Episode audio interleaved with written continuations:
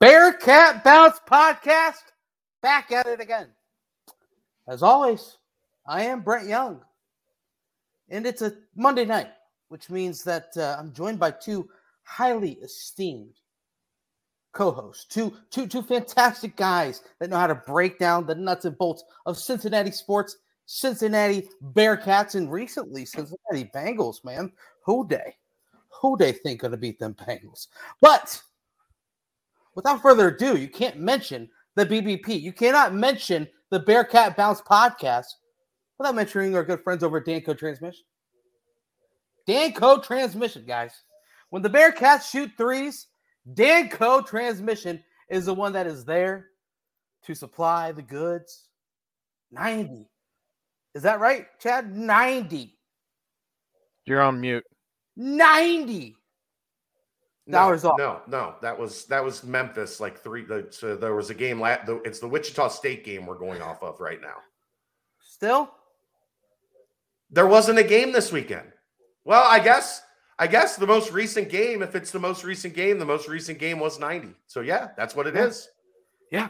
$90 off anything that you spend over $100 on at Danco Transmission. Uh, that's crazy. $90. Thank the 16 total three pointers made. Thank the offensive splurge that they've been on in such a heartbeat. Man, Danco Transmission, huge thanks to them Out in Fairfield, out in Fairfield. Right across Right Fairfield. across from Jungle Gyms. Jungle Gyms. Yeah. I, I mean, Look. head over there. You, you guys have been awesome with Galactic. I need you guys to get to Danco. $90 off a service, a, a, a, a repair.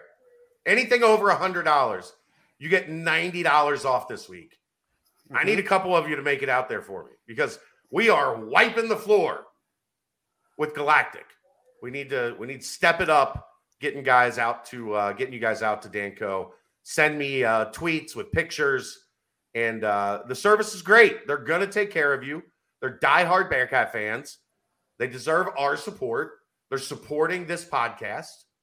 They're supporting this community. Help support them back for them. I know it's it's Fairfield. It's far for some of you, but it's worth Very- it. Very far for me, but I tell you what, I am I'm down. I am so down if it comes to the point where I'm in town and I need a little oil change, or maybe I get a little, you know, pull off on the side of the road, something that I can't do with my own hands, and a quick YouTube video. Danco transmission. Whew. Head over there. Mention Bearcat Journal. Mention BBP. Mention it all. You'll get it going. Oh, We'll get, we'll get started here. This is Deanna, she's a loyal listener. Funny story for you guys. Spirit Week for my daughter. She's wearing her Bearcats jersey tomorrow. She's upset I don't have a helmet and mouth guard to go with the jersey. Very Sounds you're gonna ha- sounds like you're gonna have to buy a helmet and mouth guard. you, you guys know what I had to buy today, right? A new bathtub. Well, no, I'm trying to find somebody that'll fix the hole. Uh, but it's related to that particular person who is not a Bengals fan this week. So, what do you think I had to purchase today? That's Travis on. Kelce jersey. Yeah, I did have to purchase a Travis Kelce jersey today. That's on you, man. What color did we go with? Red. We went with the red. Yeah, they had I, they had a, an option in the white. I like the red more. Mhm. uh, and we could have done the cheap like youth jerseys, like the you know the replica, but I'm not going to do that. Like, but she's she's all in on Travis. I, I she almost she was to the verge of tears last night when Buffalo scored with 13 seconds left. She's like, they're not they're not going to be able to do it, are they, Dad? And I was like. Probably not, kid. 13 seconds and you got to you got to go pretty good amount here to get this field goal. The odds are the odds are not in your favor. And then when Travis caught that ball down the seam, uh, the neighbors probably thought we were murdering her. Well, you saw Chris Vannini's tweet where he said that that game last night broke ESPN's uh like percentage win percentage Yeah, tracker. Yeah. Somebody said it looked like a defibrillator. It looked like, it looked like a defib. Um, so she's all in on the Chiefs. This house is going to be insufferable. We we stopped by uh, Twin Peaks with with Mo and Tony today to have some dinner uh, before the show, and she's just sitting there randomly, like making up Kansas City cheers, like at the table. She's broken. Let's go, Chiefs. Yeah, a Kansas City, like like that's all she did for an hour and a half, sitting at the Wow. table, just making up cheers for the Chiefs. So it She is going from- to be. She goes from saying she's going to attend the University of Cincinnati to becoming a Cincinnati troll, all No, within the I mean, span of of, of a month and a half. Why is she a Chiefs fan? Well, I know, but yes, but still, you can't like To her, that's that. that's the loyalty. To her, understand. she is named to her incorrectly. She is named after Travis Kelce. Yeah, She's true. na- named after Jason Kelce, but she You should have told her re- that you'd only buy her one Kelce jersey, and it's Jason, the one that she was named after. The end. The end. Hard, hard, hard stop. Snippet there. I don't I don't know that they have uh women's fit Jason Kelce jerseys. You get the custom made. It's fine. Yeah. I think you have to Uh, have a beard if you get a Jason Kelce jersey. They're like, no, you have to send it like for the credentials. Right. You gotta send in a headshot. And then- She's like, "Can you can you text Jason and see if he can get us tickets to the game?" And I'm like, "One, no. And two, he's literally a mountain man. Like there's a 4% chance he checks his texts on a daily basis. He, someone else does it for him, right? I just I just don't think he, he's one of those dudes that he has a phone but to it just kind of Chris sits Long, but now he, he has no one. He has no one anymore. Yeah. I, I guarantee he's one of those dudes that like just their phone sits there. You know, get back to you like eight days later, and he's like, "Oh, sorry, I haven't looked at my phone." Well, who knows? She wants to go to Kansas City. She's begging me to take her to Kansas City for this game. Where's Where's your mute button for Kelce? I wish I. It doesn't work. I've pointed it at her and City. tried it over. And I mean, I'd love to. If it was a Saturday, I'd probably go. I mean, I mean, you can go to Kansas City. Did you Tic- tell her? Not sure if we're are going to the game, but but we'll Yeah. go to Kansas City. I mean, I'm sure I could find. I've got a way for everything. I'm sure I Right. could find a way. Get a press Not- pass or two. Yeah, you know, we could work on something. We we Yeah. cover the Bengals here on Bearcat Journal now. We do. We do. Yeah. Uh, but all that to be said, it's going to be a long week in the Brendel household leading up to Sunday. And if the Chiefs win, that kid is going to be insufferable for a long time. Something tells me even if they lose, that'd be this little insufferable. But at least, at least if the Bengals win, she has to shut up about it. right. So you're Like- rooting real hard for the Bengals, right? Yes. Yes. I mean, listen to us talking about the Bengals possibly going to the Super Bowl. It's insane. We're talking about Travis Kelce, which We are. fits, We are. 'cause- We are. Yeah. Travis But let's- and Cincinnati. But hey, you know what? That that's the NFL talk. NFL was fantastic. A weekend off for the basketball team.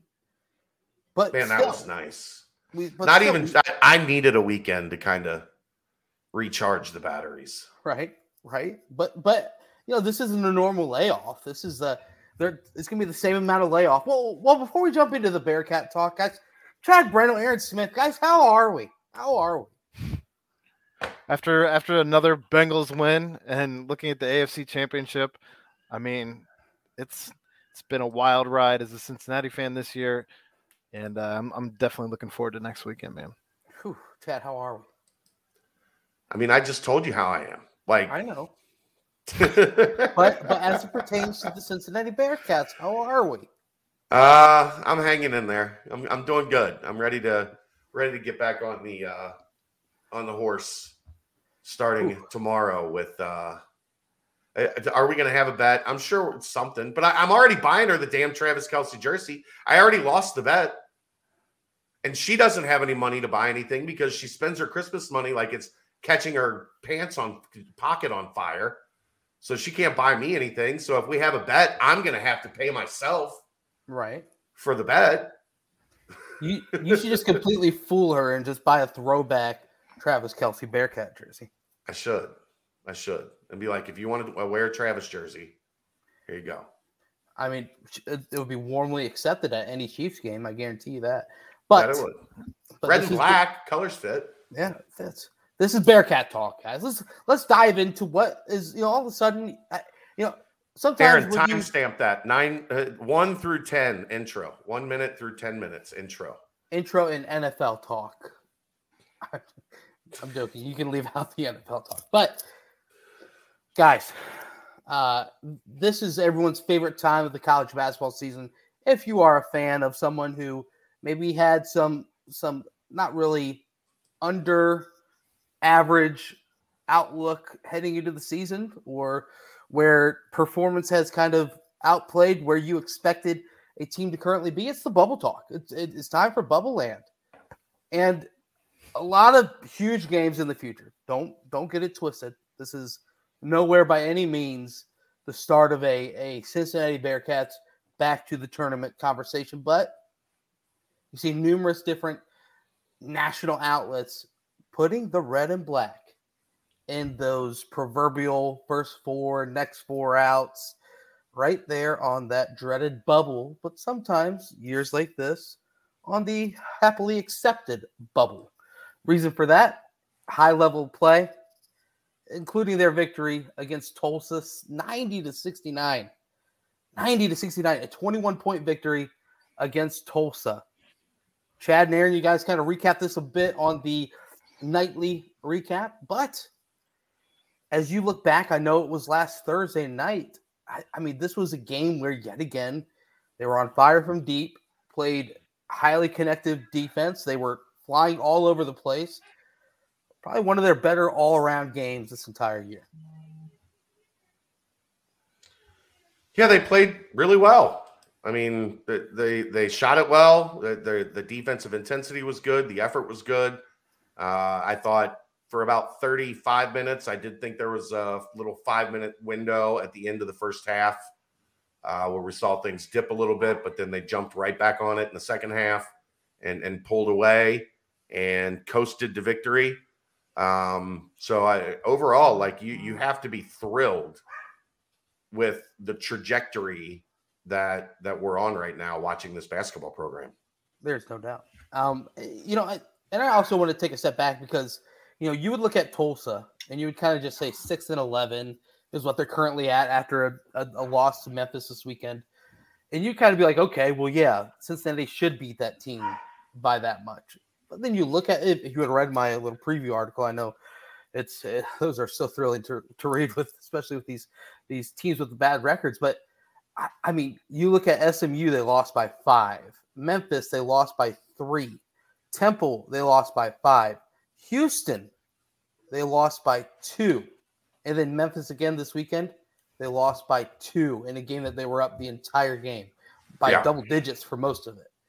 I mean, this is a Tulsa team that is a couple bounces here and there from being near the top of the AAC. I, you know, they they can't close games out, which obviously is very uh, resembled in their record. But still, it's it's a game where 90 to 69. That's the widest spread of margin that they've had in the entire season. What are these eyes, Chad? I can't say. Oh gosh. Let's just say I, I got some info that will be breaking news tomorrow around 6:30. Breaking news tomorrow around 6:30 p.m. about a half hour before tip off, Half hour before tip off. which is usually when the pregame show starts and breaking news type things happen. Okay. I expect it to be good news. Oh. I can't elaborate, but I expect it to be good news. That's all I can say. Okay. Do with that what you will, and then at 6:30 tomorrow, when there's breaking news and it's good news, you go. There it is. There it You know, is. I don't think it's difficult if you are an avid Bearcat fan to put two and two together there. Ho- hopefully, hopefully, the uh, Chad man himself has not relayed anything to us. So, hey guys, six thirty. no, that just it just happened right now on my I- phone. right, right, right. So we'll see what happens, guys. Six thirty. Turn on seven hundred WLW. Hear it out of the goat's mouth first. Dan Hoard, I believe he's on the call tomorrow, right? Yes, he's back. Okay. Dan Hoard. We'll see. We'll see. But yes, I you know, going back to the game. 16 made threes for the Cincinnati Bearcats. Second time in conference play, they've made Second time in five 16 games. threes. Do you guys know? A little trivia question. Do you guys know the last time that the Bearcats made 16 threes? Memphis. Memphis game. No, I outside of this year. Oh. Oh, It was like, was it like 2007 or so? It's been a long time. 2000, it's been a long time. It's been a long time. It's been a long time. Yes. Uh, one of the leading scorers in the history of Bearcat basketball was on the team. He led the team in three pointers made, along with a guy that has a fantastic first name and hit a nice buzzer beater in a home game against Alabama once. So it was against Chicago State back in 2011. Yeah. I was thinking seven or eight for some reason, but yeah, it's Right. 2000. Yeah. There you go. Cashmere Wright and Sean Kilpatrick leading the squad with four piece. And then how about who came off the bench to sprinkle in another three? Jeremiah Davis, JD three. JD three. Not quite the JD that's on the court, sprinkling seven made threes in both of those 16 three games. But I, you know, this this clearly is. I, are you thinking this is a because Wes really pointed it out in the post game press conference about how he doesn't think this is just a hot streak that the team is riding right now. He instead thinks that this is hard work coming through and just proof of uh, of the type of team that he believes he has. Do you think that this is obviously they aren't going to be shooting 44% from here on out for the rest of the season, but I mean, you got to imagine these are confident shooters who are knocking down shots in rhythm. Uh, well, some of JD's threes are crazy, and obviously DDJ has the crazy step back. But do you think this is just kind of a, a sign for what is to continue the rest of the way, or should everyone everyone expect a little bit of a pullback? Or I mean, double digit threes is not crazy to imagine. 16 a game, probably a little bit too far fetched. What's your outlook as far as it goes from deep? Because it seems like they really like to shoot those up. Aaron, go ahead. My dogs are demanding the microphone right now. Um, so the outlook ahead. I mean, obviously this this team has decided that they're going to live and die by the three, right? So I don't. I don't buy that. you don't think so? I mean, I know that they're they're running a much faster offense, so they're they're kind of they're I mean they're getting the ball out of their hands much faster into the shot clock than a traditional Cincinnati team. Um, and doing so, you're also getting a lot more threes than we're accustomed to seeing. But I mean, I, I think when you're taking close to 30 threes a game, like that's not um, that's not like anything we've ever seen here at Cincinnati. No, no, it's it's not. And you know, it in the same sense, you look at kind of the the totals that they've had throughout. You know, it, they are firing up quite a lot of threes. Um, it's you know on pace for I'd, I'd say how many three attempts a game? Roughly, I'd say around thirty, maybe. What's I don't know, probably about twenty Probably Oh, closer seven. to 25, 20. Yeah. Yeah. 25 to, to 30 around there by But the end of the season. college basketball now. which is co- yeah, it's basketball in general now. So that, that's no different than anywhere else. Like I don't think this is all of a sudden like Cincinnati is irresponsibly shooting threes. One, oh, no way. two. I mean, I the guys that are shooting them are the guys that you want shooting him. Right. Sure. And I mean, I, I guess I wasn't trying to say like that this is going to be their Achilles heel or something like that. I'm just saying like, I mean, we've evolved from a program that with, with what was the previous regime. I'm still not certain at all what that offense was. And then, uh, It wasn't even half installed, Aaron. It was, it was in- it was incomplete.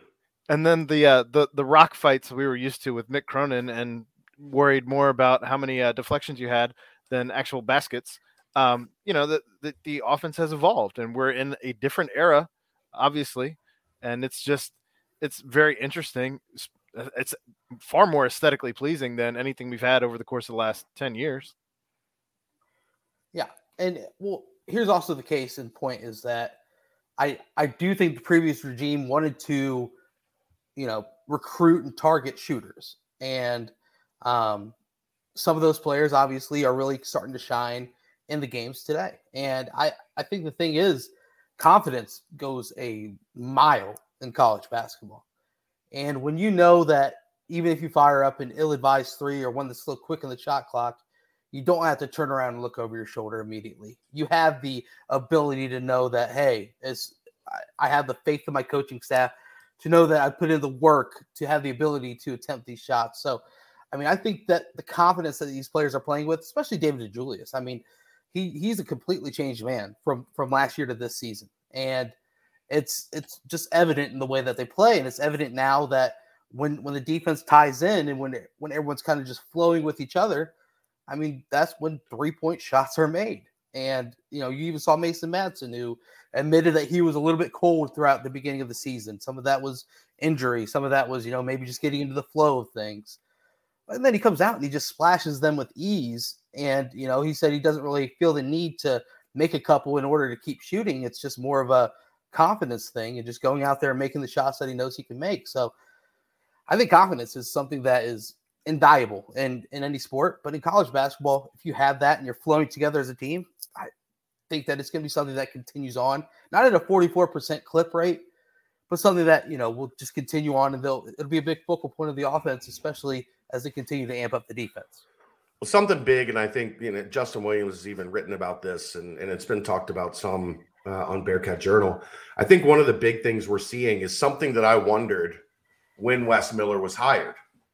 Would we get a genuine version of that vaunted North Carolina secondary press break? And we're getting that.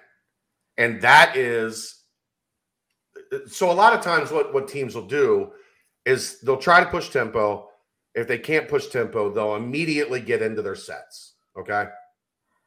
The secondary action from North Carolina is a direct continuation of the press so that the defense still is scrambling and it's looking to get clean looks before the defense really gets back and set up. And that's something I've always wondered why is it not more prominent in college basketball with how incredibly successful it was for Roy Williams in North Carolina? And we are getting Wes Miller's version of the secondary press break. And what is happening is we're getting a lot of rhythm, clean three point looks, and a lot of looks earlier in the shot clock that we just talked about. They're playing faster um, that are coming off of that secondary action. Because it's not it's a it's a philosophy that when it becomes natural when it becomes second nature you automatically as a player with the ball in your hands know okay we're not getting that first action. Boom boom boom two or three passes wide open shot to a guy you want taking a wide open shot and bang. Right. Mm-hmm. Um, so that I think is just the nature of like the evolution that we're seeing as this team is becoming more accustomed to Wes Miller. Um, so that's uh that's a big part of it, man, because it's it's such a it's such a weapon because it's not something a lot of teams run. Again, I have no clue. Like it's such a copycat sport, right? Yeah. How is there not more copycat on North Carolina's secondary press break? Like secondary transition, secondary fast break. I call it press break, but it's more secondary fast break. Um and it's it's NBA as well. It's yeah, I mean the NBA does a lot of it too. Um NBA gets quicker uh, because they have to, though. The NBA shot has clock, to get yeah. out of it quicker because of their shot clock. Mm-hmm. Um, and then they get into isolation, you know, the pretty much immediately after that. Right. Uh, it, it's just something in the college game. Like it's it, they're not the kids aren't adjusted and, and used to seeing it, and you get them scrambling because they're used to run like run back down the floor, stop transition, and then everybody kind of identify, locate, and then lock into your man-to-man defense. Mm-hmm. The secondary break allows uncertainty. It allows right it forces them to keep scrambling, and it's very effective. So good on good on Wes Miller, good on the team for continuing to get better at that because that's where we're seeing the tempo, the the upped tempo come from. Yeah, I agree. But one of And- one of the things that when you talk about confidence, you know, I, I kind of wanted to get your thoughts on it because I don't know that we've touched on it too much, but I feel like I continue to see people on Twitter, especially, um, just kind of out here saying that they still think that Wes Miller runs too many substitutions, gets people out of the flow of the game, and he's just kind of doing the the ice hockey clearing the bench stuff that we had talked about where he's just throwing in you know three sometimes you know three guys at a time. And like do you think there's anything to that? Like that he's throwing them off their rhythm or is this just simply when you have a team of guys that aren't really elevating once you get past DeJulius, once you get past Davenport that this is what you have Do me a favor, throw up the stats from the last game. Yep. I'm, uh, we're gonna we're gonna talk about something as it relates to this. Let's take a look right here in this category. And it's even more prominent if you go back one more game to was that ECU was the game before? Wichita State. Wichita State. Wichita State, it's even more prominent. Get Wichita State ready as well. 31 minutes, 20 minutes, 27 minutes. You're starting to see the main guys separate themselves. Yeah. You're still seeing a lot of substitution, but you're seeing the main guys on the floor for longer stretches as we get further and further into conference play. Boom. DeJulius 32, Newman 31, Adams Woods 30, Davenport 32.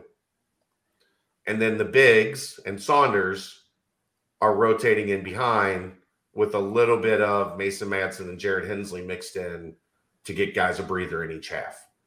So while that was something that was rightfully talked about early, I don't think we have to spend a whole lot of time on it now because we're seeing a shift to if you're going to have to win close, tight conference games, you have to do it more with your best players regularly on the floor.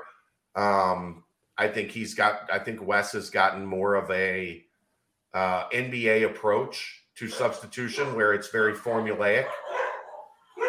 It's not. The dogs are. The dogs are on one tonight.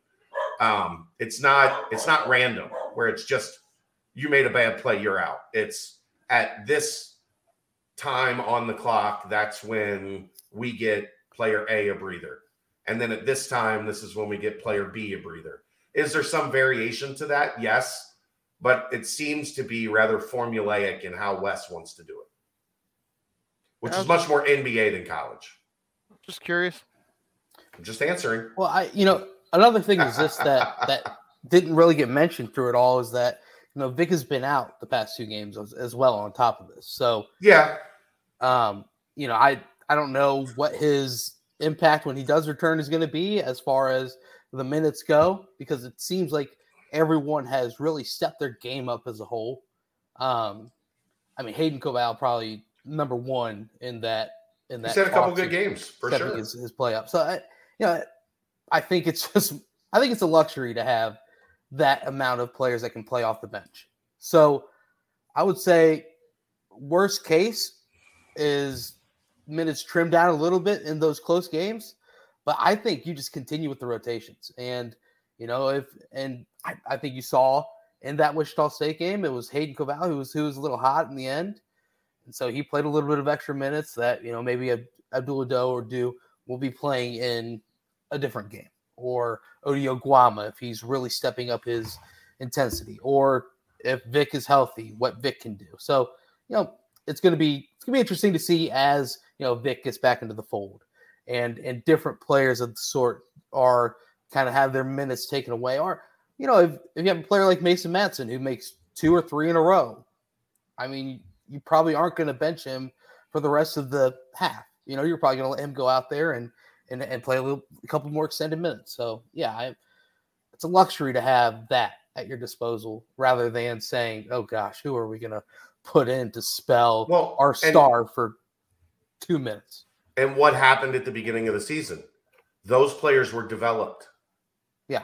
Those players were given confidence. Right. So that when when they're called upon, if it, even if it may be in a lesser role, they are entering the game knowing that they belong. Yep. As opposed to questioning like you need them later in the season and you didn't get them ready. you know, and, and you have a situation where you're playing without Vic, you're playing without Mm-hmm. John Newman, and AJ McGinnis is limited still because he's coming back from being sick. Yeah. So then all of a sudden, if you didn't play a lot of guys early and get them ready, now you're playing catch up. Right. I agree.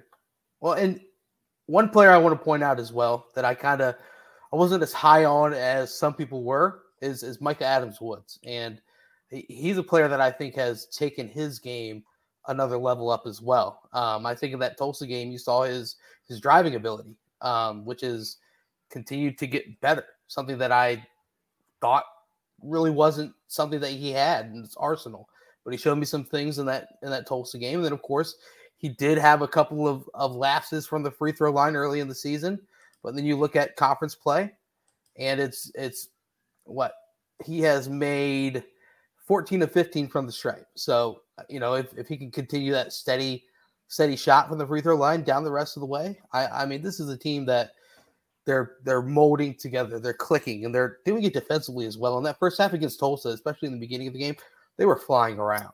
They were playing high level of defense against a team that we keep saying these teams are so they're desperate. They're desperate for a win. I, I mean, this is a, a, team in Cincinnati that's not backing down from anyone, and I'm excited to see what they do tomorrow night as well. Because this this Temple team is one that they've had 13 day layoff. You know, the the whole COVID thing has kind of hit not hit them. It hit them personally for a little bit, and then of course their opponents as well. Kind of just the perfect storm of that. So. Um, I'm interested to see tomorrow who it is that's going to step up because inevitably it'll be someone that we might not expect or someone that you know gets continues this hot streak and it shows that what they can do out on the court. So, um, but but at Temple and at ECU, can you tell me two more AAC back to back road trips that Bearcat fans just look at and they kind of dread, other than of course Houston. But man, I, I Look, tell you this what, is this is maybe the most. I, I don't want to like get caught up in the hyperbole of things, but right? this is an insanely important stretch for this team because if they can get through these two games unscathed, Right. be on a five game winning streak going into Memphis and Houston at home. Yep. And you're in a situation where now you're starting to play Yeah. for a spot in the NCAA tournament. Like You are. th- they're still a ways back, you know, but they're not to a point where you can't see it. Right. Right. If you win these two road games and you get into February at what 16 and 4 or whatever it is, Uh, yes. you would be 16 and 4, I think, because they're 14 and 4 Yep, now. Four- 14 and 4, 14 and 5 now. They'd be 16 14 and 5. That's right. 16 He's and 16 and 5. And now all of a sudden, it's possible. Yeah. You lose one of these, you're going to have to be almost perfect in February. For what it's worth, Well- KenPom has them winning both uh, 66 64 tomorrow against Temple, 72 67 against ECU. But I mean, anything can happen Yeah. the AAC. It- these are these are an important two games. Like Right. these two games, because of where things are at, these two games matter. So it, it's important that they they are able to go get both of these and you know go into that Memphis Houston stretch Right. with a lot of confidence and uh, and a lot of momentum. I mean, Temple's it's a weird kind of what we talked about too. Yeah. uh, it's just kind of what we talked about too, where it's having that marquee win against Illinois earlier in the season means so much now as you start approaching the bubble season, if you will, because Right. not a whole lot of teams have that top ten win when you're starting to look at comparable teams sitting on the bubble. Yeah, that's It- why we made that point last week. And you know what? I think I think that the rescheduling of of Houston, I don't know exactly how that works. If it's like completely out of both teams' hands, or if both programs have a say. And yes, let's try and reschedule this postponed game. I believe it's the league. Okay. Either way, when you put that at the end of the season, in kind of a weird time, because I, I mean, they have that weekend off. I, I don't know why. I, I guess probably because Houston has a game that weekend, but but whatever. But having that Houston game on the road back on the schedule, and then playing at SMU two days later, if Cincinnati can, yes, if, but but if Cincinnati can take care of business, those are two two giant resume building games. They're not. Come on, Brent. They're not winning at Houston. Oh oh no no no no! I'm just saying they're they're opportunities, if you will. Yeah. That's if you just- want to talk about potentially beating. Houston, that's all you want. it, is- is it can be done here. It can be Right. done here. Right, right. But no, I'm saying like if if the committee's like, oh, they need one more marquee win, a win at SMU would be big. That's a big Yeah. win because it'll probably be between those two as well for one of the last few teams in. So, yeah, I mean, it's it's going to be it's going to be an exciting rest of the way. But as Wes Miller said, and as every single coach always says, got to take one game at a time, one day at a time, and that means tomorrow, Temple, the how do you say it? The Licorice Center, the Licorice, Licor- Licorious. Licorious. Licorice. Yeah. Fran Dunphy will not be on the Licorice sideline. Center. Fran Dunphy There's, will not there's be a the lic- sideline. there's a licorice center in this league. There's a frittata Yeah, center in this league if you like eggs. Yep. Yeah. There's the round house of pancakes and uh, out there in Wichita. Oh, we got him started. We're never going to get out of here. Lyrecurse Center. That is uh I always hate playing there, but you know, whenever you've got a water bottle in the area or Fran Dunphy or Aaron When, when there's a water bottle, there's a way. there's there's there's a chance for you. Um, but yeah, I, I mean, it's it's a time that is awesome because this team does seem like they're clicking. It, it does seem like they're figuring out ways not only when the shots are falling, when they aren't, which tall they weren't necessarily falling. Eight of twenty-two from deep. They they strapped in defensively. They were able to pull out that win. So yeah, and and it that Wichita game, if, if the Shockers are able to string together some wins, they could move up to a quad one win. So, man, there's a lot of possibilities for the rest of the season. But right now, the Bearcats are definitely on the right side. I thought it was worth mentioning that Cincinnati is only favored by two at Temple, um, Right. and they and by ESPN's FPI uh, or BPI, I'm sorry, um, they're only giving them 51.7 percent chance to win. Mhm. So it's very close there too. Well, ECU is always a nightmare because going to Greenville is a nightmare. yeah, Just is what it is. Like, I, but I'm sure. Look, they want the teams want to get in and out of Greenville as fast as possible. So a noon Right. tip on Sunday, I'm like, okay, get up, let's get this thing over with, get on the plane and get the hell out of here. I mean ECU, man, golly. I, Chad, will you ever go to Greenville? No, Not in the contract. I negotiated that in my, when I negotiated with myself. uh, there was a no Tulsa, no Greenville clause uh, that I that I won out in arbitration. I I tell you what, I, I did make the trip to Tulane for the football game this year. New Orleans is the different. I didn't. I didn't say there was a no Tulane clause. Ride that green wave, baby. Ride that green wave. That was a was a heck of a time. But um, yeah, I mean that at Temple at ECU, win those. Memphis is who has who has any idea what Memphis is? Penny Hardaway is losing his mind.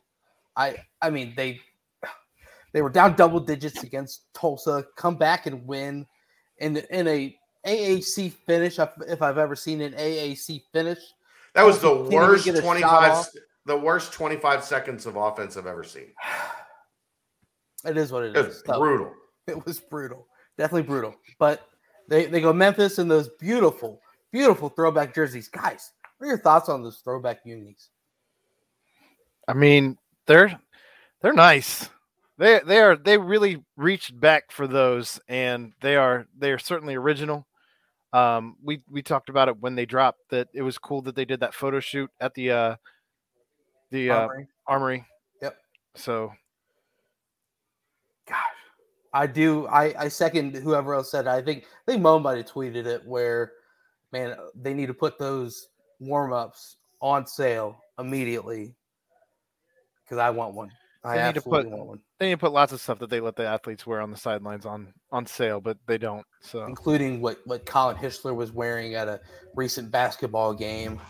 Man, I I love that. I love that that warm up, that little that little windbreaker. You, you know what I'm talking about? The Yeah. The off red one. Whoo! Man, that's beautiful. About throwbacks though, what about the the drop this weekend? Oh, Fire. Good Yeah. shirt there, Aaron. Nice Yeah. shirt. Nice shirt, bud. Nice shirt. So what? It, what they finished top four in that? Uh, the the what was that? Top four in your first twelve hours of sales um, for home field. 24 hours. Yeah, 12 hours. Yeah, first 12 Pretty hours. pretty impressive. Pretty impressive, and and also hilarious that they had to edge out the Notre Dame Fighting Irish to sneak into the top four. Did you buy anything additional, Brent? I I did. I did too. There it is. Beautiful looking. Beautiful. Oh, And I think, for my money, this was the best one. ready.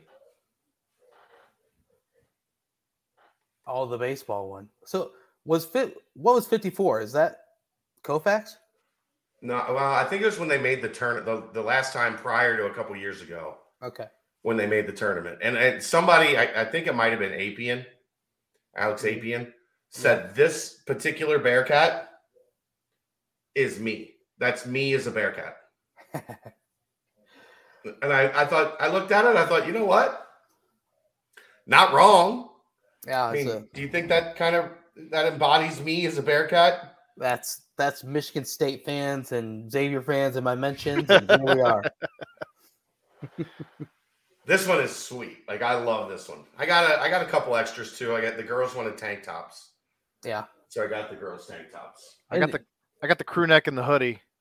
The, the, the collection is still live. Throw up that scroll, Aaron. There's I'll still a sponsor this week. Home Field Apparel. Mhm. Check them out. And I'm a couple- massive sucker for uh, the the the old school C-Paw. I got that T-shirt sucker. also. What did you? You're, are you a dunking Bearcat guy? Oh, I love it. Oh my gosh. Bring it back in the center court, man. Oh man. So they're still they're still going strong. Uh, get to homefieldapparel.com. Enter Bearcat Journal. Get your 15% off. I know there, we had a lot of people save a lot of money. Yep. So wait, so what is it? The they said that there's another team dropping this weekend or something like that? Well, they drop one every Saturday for eight weeks. Okay. Okay. So that's it, it- it's called Big News Saturday. That's kind of their thing. Okay. Um, and they drop a new team every week for eight weeks. This is season three of their big new uh, apparel lines. Um, I think they're, they're they're hinting pretty hard. Uh, if you were in the, we did a Twitter Spaces. Can you not find it, Aaron? Do you need help? I got it. No, you don't. Hey. Aaron with the save. That wasn't what I was Just got a lot of about. things up right now. I What- was what talking mean? about this, the scroll. I said, get the scroll up. Get the I, I scroll, scrolled to show you. Well, I'm talking about save Um, 15% using the code Bearcat Journal at homefieldapparel.com. home I didn't mean you had to take the, the collection down. The collection was sweet. Well, But I was. That's what. I was doing. Was trying to find the whole collection, man. I was just wanting to get the scroll here while we were talking about home field. That's all. And then we, Aaron and I have talked about it. Uh, Brent, we haven't Yeah. gotten your thoughts yet Okay. as we as we move on from home field about what else came out on Friday, which was the release of the 70s throwbacks, the cats. We we were we were just talking about it.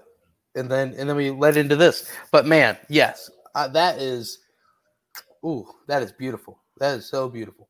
And and you know what the thing is? It's not like uh like I have seen it before in pictures, you know, but it's not one that's like pumped in, in your face as much as the other throwbacks. You know what I mean? Yeah. It's it's not like you know the Jordan blocks or you know the the the old school C-Paw like Crypt Keeper says. Oh man, scary picture. But you know it's it is one that is like it's awesome and now it's iconic in my eyes. And the fact that they're able to mold it with kind of like it's got a little bit of a modern feel to it, with with everything throwback. It's yeah, it's retro like chic. I guess is Right. that what they call it down? Yeah. Call it now. That was pretty good. Little little LA coming out of you there. But no, I I love it. I think it looks spectacular, and you never lose in throwbacks. You ain't going to lose in those throwbacks, baby. So, uh, So they're for the rocking them. game. They're rocking them for the Memphis game, and they're rocking them for Senior Day. Yep, USF. You know, Yeah. here's here's the thing. You don't want to rock them in a game that's going to be like I, Memphis game is going to be crazy. Yes, Yes. but man, that Houston game within itself that Sunday, if they can string together wins, you don't want anything other than just here it is on a Right. platter, Cincinnati versus Houston at Fifth Third Arena. So no, I'm excited for those. I can't wait to see because and and man, they look so so good on the players too. Um, yeah, it's gonna be awesome. It's gonna be awesome to see those. It's unfortunate that they're not going to have the jerseys available. Uh, but if you read the story, they kind of they push thing these things through in basically record time because they Yeah. wanted to wear them this year, uh, and that meant not getting uh, the uniforms, the, the Mhm. replica uniforms for sale. But the gear with just the cats on it is still sweet. Yeah. It is. I like it a lot. I like it a lot. Speaking of uh throwbacks, with with the throwbacks, you got to have the new school. Um, you guys are, and, and yes, I read someone in the comments said the ECU game scares the poop out of you. Yeah, yeah, for sure. It always does. Every year it does. And, and you know what? It always seems to happen on the Sunday before a big game. I think what the two it's either Tulane or ECU always just gives that Bearcats right before a big NFL game, whether it be the Super Bowl now this weekend, the Bengals. Yeah, I I do not like playing at ECU. It's it's not fun at all. He called the shit poop. It stinks. It's stanky. it is so stanky. But out with the old and, and in with the new. Uh, Mick Walker, which who's killing it. Are, are you guys done with kind of just the basketball talk of things? Ready to move on to? I was gonna say I need to know if I need to of put a recruiting. timestamp here. Time timestamp it 10 minutes to 47 minutes basketball. If you'd like to sponsor the timestamps, we've had a couple inquiries, no takers quite yet, but we, we, we talk these out now every time there's a timestamp. If you'd like to be talked about every Mhm. time we timestamp, my DMs are open.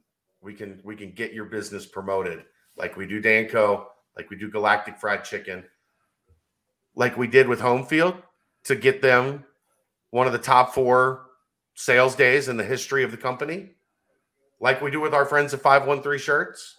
If you want to be part of that, like we do with the Holy Grail, our longest standing sponsor. Mhm. if you want to be a part of that, come join us. You can sponsor the timestamps too. Okay, Yeah. now we can go. Rayvon Griffith. Uh, awesome article. Okay. Mick Walker Mick- dropped it. look, you guys need to give Mick more love because he's he's spending all of Brian. Dad joke. He's spending all of the money I pay him driving across the state to, to watch football workouts and basketball games. He's a lunatic. He's killing it. Aaron, why didn't you have that level of dedication when you were the recruiting guy? Um, because I like working for you. I wasn't trying to to use you as a stepping stone. oh boy. But there's uh, there's the newest article on Rayvon Griffith. Uh, you can find that on my Twitter if you would uh, if you're a member. If you're not a member, you're going to have to subscribe to Bearcat Journal, and then you know then you can read it. We don't Well, want to give away too much. No, no, no. More than just honestly, more of a tease to the story. That a couple of of uh, you know quotes in there that you 100% read, and you got to like the situation that the red and black are in right now. Um, just kind of seems like a, a recruitment that is highlighted and you know prioritized by the staff has been since they got here. So uh, just an awesome article, kind of really exemplifying that, and and you know the the top 10 is what it is. But when it dwindles down, if you make that next cut, the cut after that, you know, as long as you're sticking around after each little round of, of, of cuts, you're, you're going to be right there to the end. And I don't know, man. It seems like uh, the way that he's talking, the way that the staff has been at a lot of the games, seems like this could be one to track all the way until the very end. I agree. Aside from that, Josh Reed is really good at basketball. he is really good, right? Uh, you know, it, everyone's been talking a lot about, you know, they, they can't wait till Daniel Skillings gets on campus, this, that, and the other. Reed's putting himself out there as well. He's having a great season for a high level team. You know, I I just can't wait to see what what all these new additions can do on a roster that's going to be pretty much intact from last from this season going into next year. Man, the future is is very bright. I saw your boy Swain had a had an article out about him as well on BCJ Chad. Yeah, I mean, I, I'm a big Dalen Swain fan just because I think with his size and versatility, he can just help you in so many different ways. But this 2023 class is going to be interesting because they are swinging big. Has, so, has, has Swain kind of shot up a little bit? It looks like he's gotten taller. I mean, he was always tall and long. It looks like he's added another inch or two. I mean, I, I just from people talking to people, um, the word is he's he's a little bit bigger than he was back in the spring and summer. Mm-hmm. Um, they're saying six seven, six eight is where he's at right now. He plays point guard for his high school team he projects as a wing in college. Um, but if you've got a six seven, six eight kid with point guard type of ability to handle the ball and pass, and he rebounds and he defends, like that's especially when you're adding the type of skill you have with Skillings and Reed. Adding another jumbo wing that's kind of got some dog to him that does some of the dirty work stuff, I mean, I'm a big fan of it. I, I know they got their eyes on a lot of dudes, and and this spring and summer is going to be really interesting out on the the road, um, figuring out what they're going to do in 2023. Uh, but they're not swinging small. They're not looking to put together a solid class. They're looking to put together a great class. So those two guys are in the mix. Uh, how many wings can you take in that class if you've already taken Skillings and Reed, even though Reed is kind of a you can play him as a three, you can play him as a, as a you know stretch four. Right. Um, how the construction because you're, you're going to take a point guard in that class. you're going to take a wing in that class. You're probably going to also take a big. Uh, do you take multiple wings again? Like it's going to be interesting uh, as one of those storylines when we get into to April and May. And also the fact that they've got some high level guards they're also after. Um, I man, it's just it's gonna be exciting to track recruiting because it does seem like it's something that's really on the uh, on the uptick, if you will. Um, after you know so many question marks, and, and of course also just the amount of transfers as well that can affect teams. I'm sure you know one or two but one probably will be added. No talks of that, obviously, as there's not much to talk about there. But you know, just just the ability for the team to locate talent as they've been able to do this season, putting together a team like this on the fly that is scratching at the surface of an NCAA berth or at least being in the conversation. Man, I just can't wait to see what they can do with a year or two years or three years under their belt as they continue to build the program. So, man, uh, a lot of promise, a, a lot of optimism for uh, for a young optimist of myself and Aaron and Chad. You guys are hopping on the train as well. I can't can't wait to to, to ride it all the way to, to the promised land with you. But hey, uh, Chad, uh, one of the questions in the chat here from uh, Jason Cooper is serious question: How much does Mick from a Bearcat site, in your mind, help raise UC's level in recruits' eyes? Walker. Yes. I don't think the recruits really think much about it. I think the, it's for the members. Like that's that's why you hire the best people to go out and get the best content. I I, I think like uh, the like some of the traveling around helps in uh, building relationship with the high school coaches. so that we can provide the best possible coverage. Uh, but we're talking 17 year olds.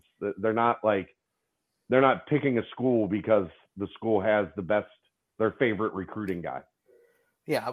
So what? You're going to talk to Mick Walker, and then you get a phone call from Ryan Day. Are you going to be like, "Wow, that meeting with Mick in the beginning of the day was awesome," right? No, I remember I, when Mick stopped at my school for my workout the summer. That really stuck with me. But no, I I mean, it is awesome to get them exposure, though. You know, and, yeah, and sure. Continue to it helps. To, yeah, right.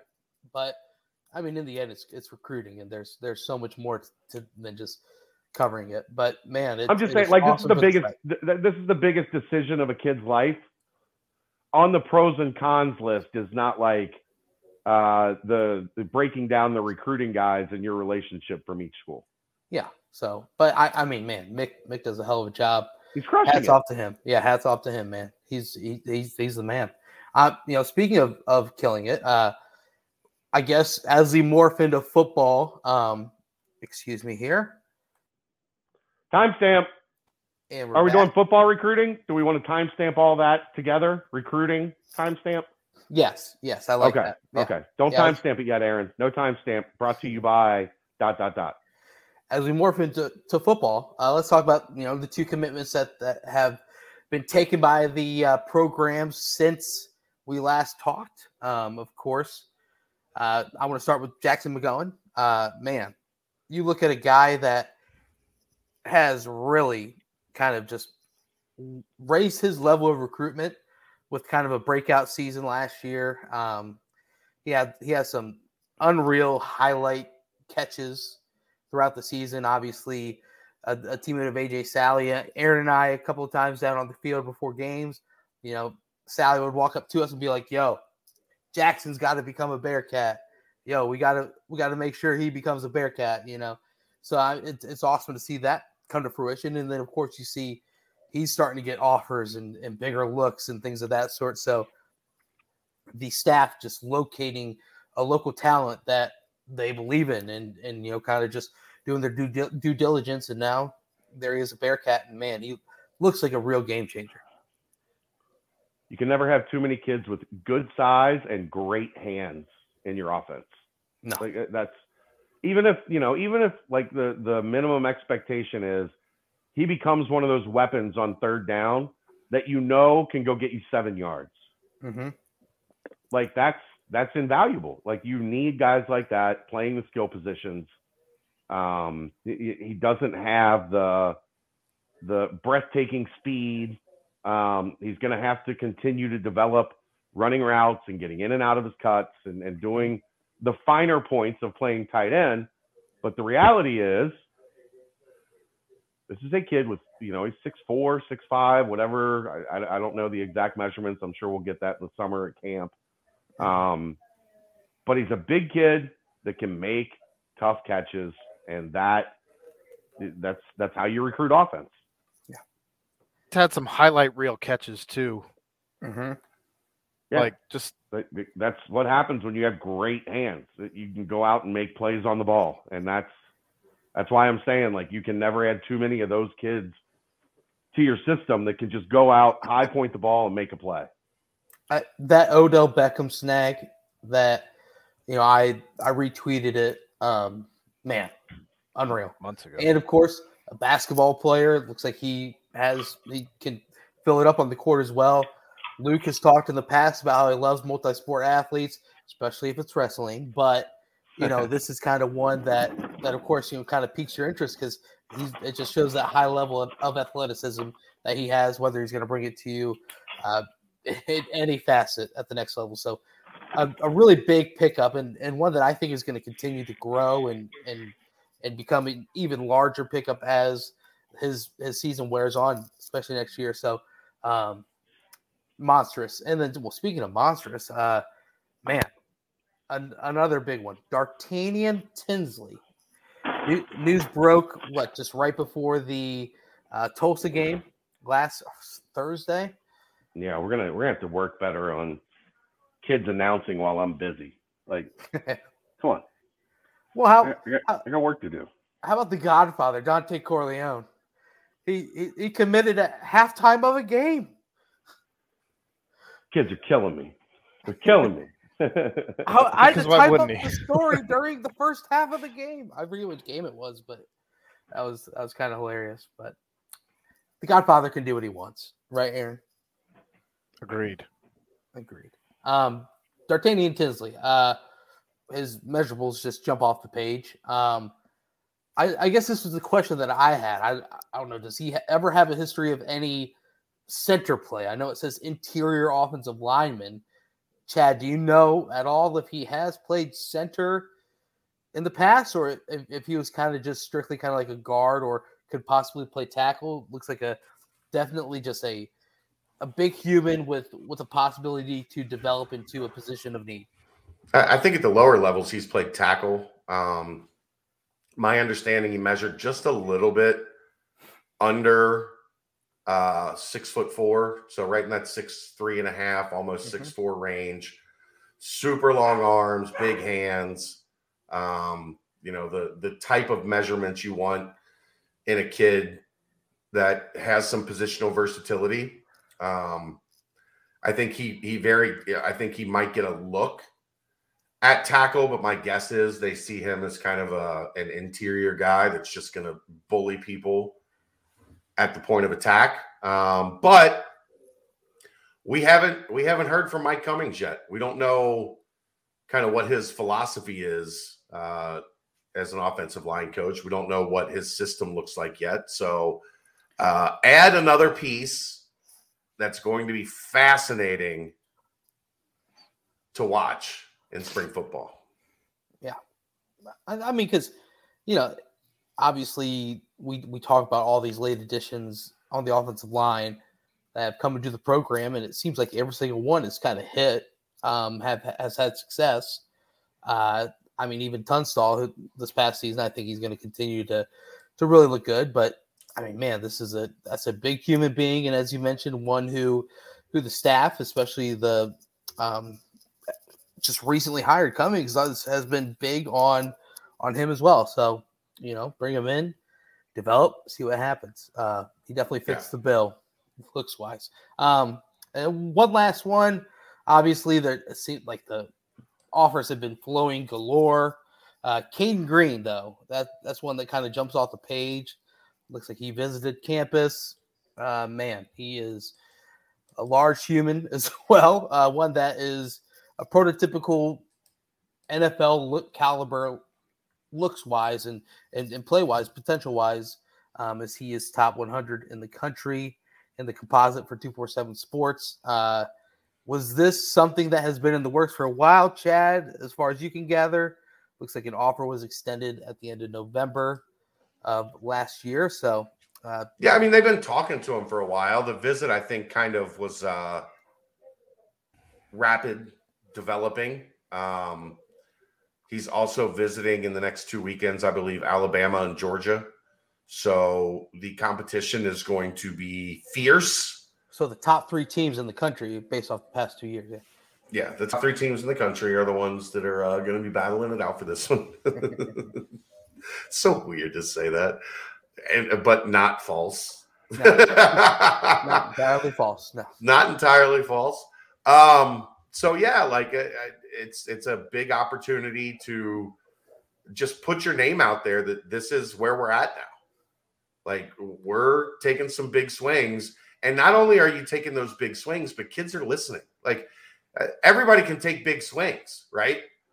But if nobody listens, what does it what does it really matter? And now those kids are starting to like answer the phone and get on a plane because that's my understanding is his family flew to Cincinnati on their own dime for this unofficial visit. So, you know, that's a it's a continued elevation of the status of the program. Six five three ten, and I'm told when he got to campus, everybody was like, "Oh, that's what, that's what it looks like." The guys that are going to Alabama and Georgia, that's what they look like when they're juniors in high school, and that's frightening. Last but not least, uh, Malik Hartford. Uh, the offers have been pouring in. Uh, Safe to say he has what they call in the business blown up. Yes, yes, I think that's safe to say. Uh, obviously, the lead Perry Eliano at Ohio State. Uh, Perry was not the lead here at Cincinnati. I I don't believe so. Um, It was Hitschler. It was Hitch. So you know, it another one where, of course, you saw that picture at the Lakota West versus East basketball game. Hartford sitting there. Looks like Luke's whole family was in attendance. He was in in the vicinity near Tress and and everyone as well. Uh, Hitch was also there, so um, he was decked out in some Cincinnati gear. Uh, not saying it means anything at this point, but the Bearcats seem to be in the thick of things, and it seems as if it was something that uh, you know, if you if you want to fight with the big fish, Malik Hartford is going to be one that you got to fight for. So, a um, lot of a lot of familiar names involved in with Malik Hartford the last three days, Yeah. as he got offers from Notre Dame, Marcus Freeman and Mike Mickens, Yep. Ohio State, Perry Eliano, and Michigan, uh, a little bit farther back, but Steve Clinkscales, who was the defensive backs coach here under Tommy Tuberville. so pretty much take your pick. Yeah, Uh, but either way, I mean, it seems like they put their their big time stick into it. I, obviously, it's going to be one that that seems that it's going to take a little while now, but I mean, one where Bearcats are right there. They're in the thick of things. They brought them in for you know the uh, hometown hero day. It's going to be an exciting time to see what kind of recruits are are able to kind of peek through because a lot of four stars, a lot of high three stars. The everything is changing, and then five stars getting offered as well. Things are changing here in Cincinnati, and, and it's all heading in the right direction.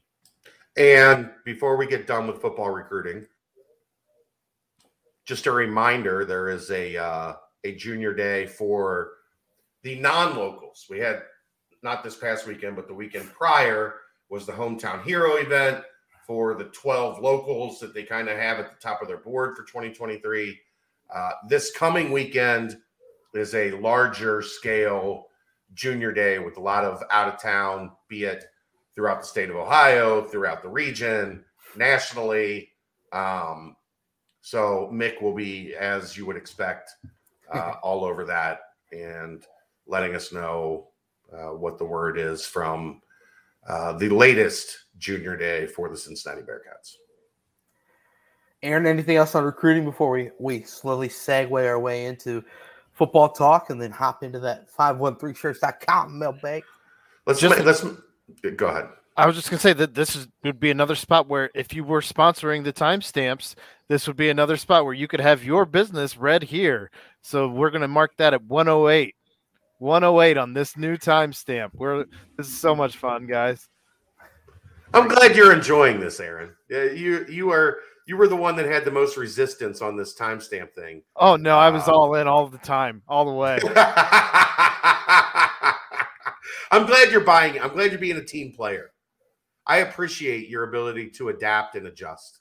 Two feet in, 10 toes down. Yeah. Aaron Smith is fired up. Uh, Chad, what were you what were you about to say before we we rolled on? Let's move through this football part quick because we're already we're already pretty deep. Right. Uh, you know, it's pretty, pretty exciting to see the staff was made. You know, the staff moves were made official today. So you did see Walt Stewart out on the on the trail. Posted a picture. Um, looks like at Taft High School. Uh, Hitch also in a picture. Looks like he was at Winton Woods. Um, yet again, we've talked about the staff enough. So a lot of excitement there with the new moves. Excited to see how they are able to morph in and put things together. Obviously, as recruiting is in the forefront, forefront leading into spring football. So a lot more talk on that front. But aside from that, Chad, you dropped your two deep offense. Not much surprise there. Uh, yeah, I think kinda- the the offensive two deep is pretty chalk, right? Yeah, Like yeah. And, and that's indicative indicative of the fact that we think the offense has a chance to be really good. And, Yeah. and there's a lot coming back, a lot of weapons coming back. You're going to have a spirited quarterback battle. Um, that you're going to have two guys pushing each other every day Mhm. to elevate uh, their level of, of success, their level of opportunity. right. You've got great depth and talent at wide receiver, tight end, running back, the offensive line.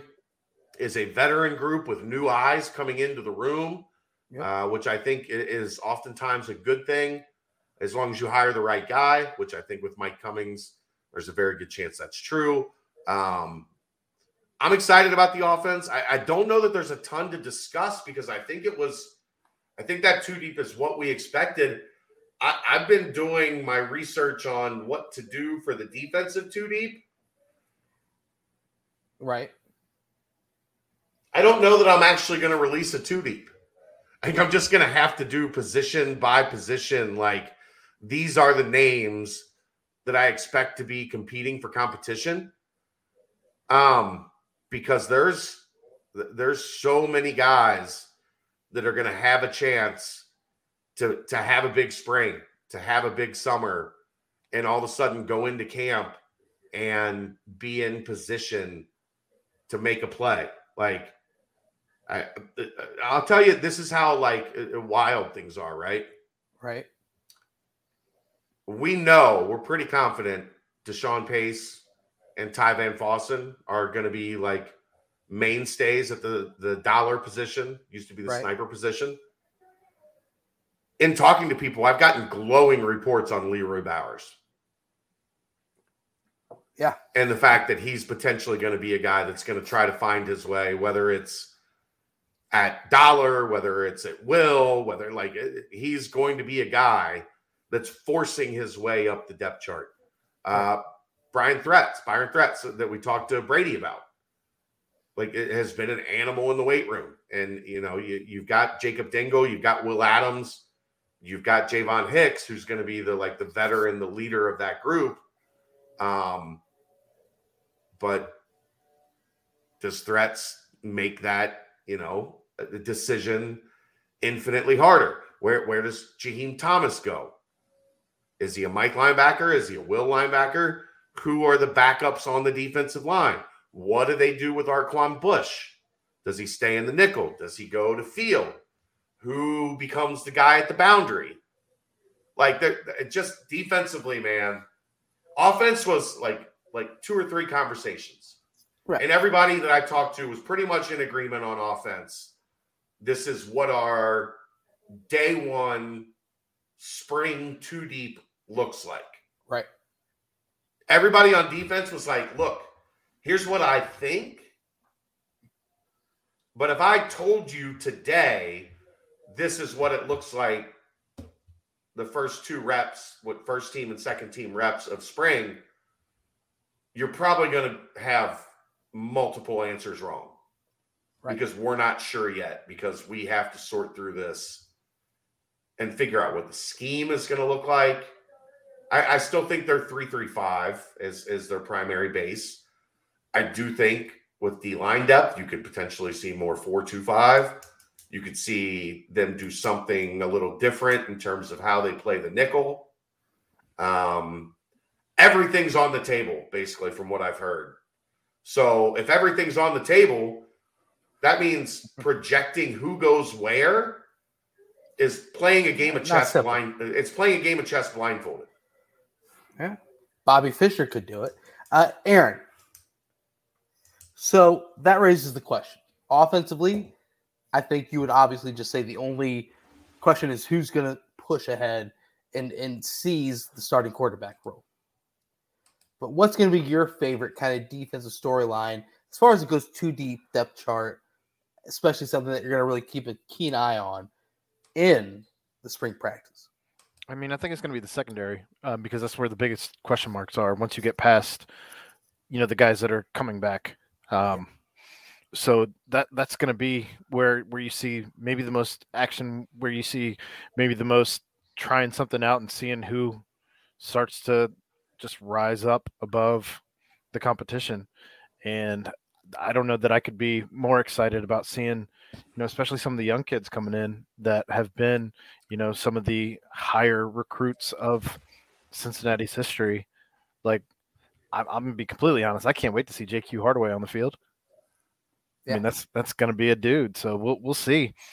Um, but like I said, I mean, there's more question marks at, at secondary, I think, than definitely at, at defensive line and um, even even linebacker. So Yeah. Well, so Leroy Bowers, you mentioned him, Chad. You can kind of tell by the end of the year when the upperclassmen are starting to mention him a little bit more. I saw him kind of being talked about in like a, a Wired Wednesday here or there. It just seems like when he's out in the forefront, he found his way onto special teams. He's making an impact on kickoff. That's when you see those players take that next step of growth. So yeah, he's definitely a name that I have been keen on as well. But as far as it goes with these new coaches being implemented, last year was kind of you knew the two deep on the defense. You knew who the studs were. You knew who were going to be the leaders of the defense. Do these new coaches come in and it's somewhat of a blank slate, if you will, or is it kind of you know Hitch and Tress as the co-defensive coordinators kind of are telling you know Walt and and and Kerry Combs and and everyone else that is being implemented into the system. Hey, these are the guys that we kind of know that are going to be there. No, because look out for these guys with the growth. I don't think at corner you know. Right. I, I, I, you're going to have Kerry come in and just say, "Hey, give us a look and see what you think." Like see what you got, yeah, right. Like uh, Jaquan Shepard has really only ever played boundary because he's just that long, yeah. rangy but is he is he your guy? Is he your lockdown guy? Like mm-hmm. is is it is it Sammy, who might be the mm-hmm. most talented of the bunch? Yeah, he is makes it, good plays. Yeah. Is it Bumpus, who might be the most consistent? Like the the the, the Sammy Anderson Todd Bumpus dynamic is always fascinating to me because I, I think Sammy has the higher ceiling. Right. This has the lower floor or the higher, you know, the floor is is already pretty high for Todd Bumpus because technically he does everything the way you want him to do. Right. One of those guys get a look at the boundary or, or get a chance to win the boundary. Is Justin Harris back 100% healthy? Where does he fit? You have Taj Ward, who's kind of been a Swiss Army knife, can play safety, can play right. Um, and and Arquon Bush is again. Does he stay at nickel? Does he go to field? So there, JQ, where does he fit when he comes in? There's there's a lot of intrigue at corner that Kerry's gonna have to sort through when he officially gets here, which I'm guessing just because of contract stuff, from what I've heard, it's that we won't hear about that one until February 1st. Um, just from some rumblings that that I've caught. Um, Walt at outside linebacker it, you, like I said, you're loaded at sniper. Yeah. And on the at the will, the other the other, I mean, they consider that more of an inside backer in their scheme. If he helps out there as well, you got Jaheim, Jack Dingle. Huber is a guy that can play either spot. Jones. Where does Ivan Pace fit? Where does David Jones fit? Like there's just a lot of moving parts yeah. that until these guys get out there and compete and start to separate, which is what you hope happens, right? Yeah. If right. Start to separate, that's either a great problem or you got issues. That's what I'm excited. Hitting their game, or you're not as good as you think you're going to be. Right. Well, that's that's why I asked that because what if Westside Jesus comes in and one of these corners see it as a chance for him to showcase what he's got? Yeah. And all of a sudden, Kerry's like, wow, this guy was underneath your nose the entire time. And, you know, wow, he's he's has the potential to be big time. So, yeah, I mean, uh, obviously, the, a lot of questions left unanswered, but. Well, and you also have the question of how many of these guys did Kerry really get to know recruiting? Where right. now he's coming in with the previous relationship, you know, yeah, for maybe what, recruiting this kid before. Dustin Harris was like he saw him as a blue chip guy, and or know. he or they, you know, they they monitored Sammy throughout his process, and right, and right. he has a belief that like that that that stuff all plays into it. That stuff is all going to continue to be fascinating when we get into spring. Like, I'm not missing a second of spring football, and I'm I'm not spending a ton of time watching quarterbacks. no. That stuff's going to play out. Like it's going to play right. out as a, as a nature of just watching spring practice. We're going to watch the quarterback thing play out. I'm not wasting your time doing nothing but quarterbacks because there are so many other more interesting or involved, layered decisions that have to be made in so many other spots. Yeah. Aaron, I'll let you, you can. I know you live in Athens now, but if you can make it down a couple times a week, I'll let you watch the quarterbacks. thanks. Appreciate Thank, thank, that. thanks for that. Got you. I got you, bro. Everybody wants to hear about the quarterbacks. If you're the quarterback competition whisperer, that that increases your brand. Well, we'll see how this week plays out.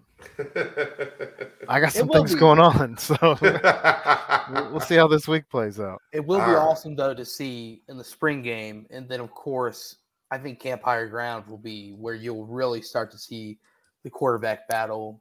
Because I does someone separate at that point, or is it going to be, you know, really this is a two man race heading into it? You know, I, it, I I'll be interested to see kind of when that spring game rolls around. You'll you'll be able to get somewhat of a pulse, especially with the with insider knowledge that that you have, Chad, who might really kind of be separating themselves or kind of putting them jockeying themselves for that top spot. So we'll see. We will see. All right, so 121. Again, if you were sponsoring the timestamps, this would be where we would talk about your business. So 121 is that that football timestamp. God, I love timestamps. I'm gonna uh, like when we get a sponsor for this, you are also gonna have to do the sponsor read. I assume This is part of your job. sure. Yes. I'll give you more money if you do the reads. How's that? I, I mean, that's how sponsors go. Yeah. No, that, that's not how owners have to go, right? Like, there's owners all over the country that make a lot of money and don't give any of it to their employees. Right. I could be that guy, but you guys both know I'm not that guy. You're just So- not that guy. Hey, hey, you, you're not that guy. Well, are we? I'm mo- like, You're just I'm not like- that guy. I'm not like John Stockton because he's not allowed to go to games. Uh, You're just not that guy. Believe me, you're not that guy. Are we? Uh, are we on to the let's- mailbag let's then? mail- let's five one three shirts mailbag it. All right. Tell us a little bit more about 513 shirts. Well, all orders over $45, you get free shipping. Enter code BCJ for 10% off, 15% off on the Malik Van collection. And uh, Twenty percent off the Bengals collection right now because the Bengals are on a roll. so there you have it, folks. Uh, so the 513 shirts mailbag. First question in the mailbag. We're going to start with football as we always do. um, comes from everyone's favorite UC Merck. I think this would be interesting for you all to predict the 2022 regular season record. I'll update and ask after spring ball and then right before the season. Uh, there's more as I'm pulling it up. Um, we'll see who have who will have the, the bragging rights between the three and Dave if he cares to join. This is just like how the questions at Buffalo Wild Wings would be. Five if you are right on this go round. Four if you're correct after spring ball. Three if you're correct after higher ground. Two if you get it correct before conference starts. And one if you get it correct after the first eight games. Can do it similar for basketball starting next year. I don't work for you, Merc.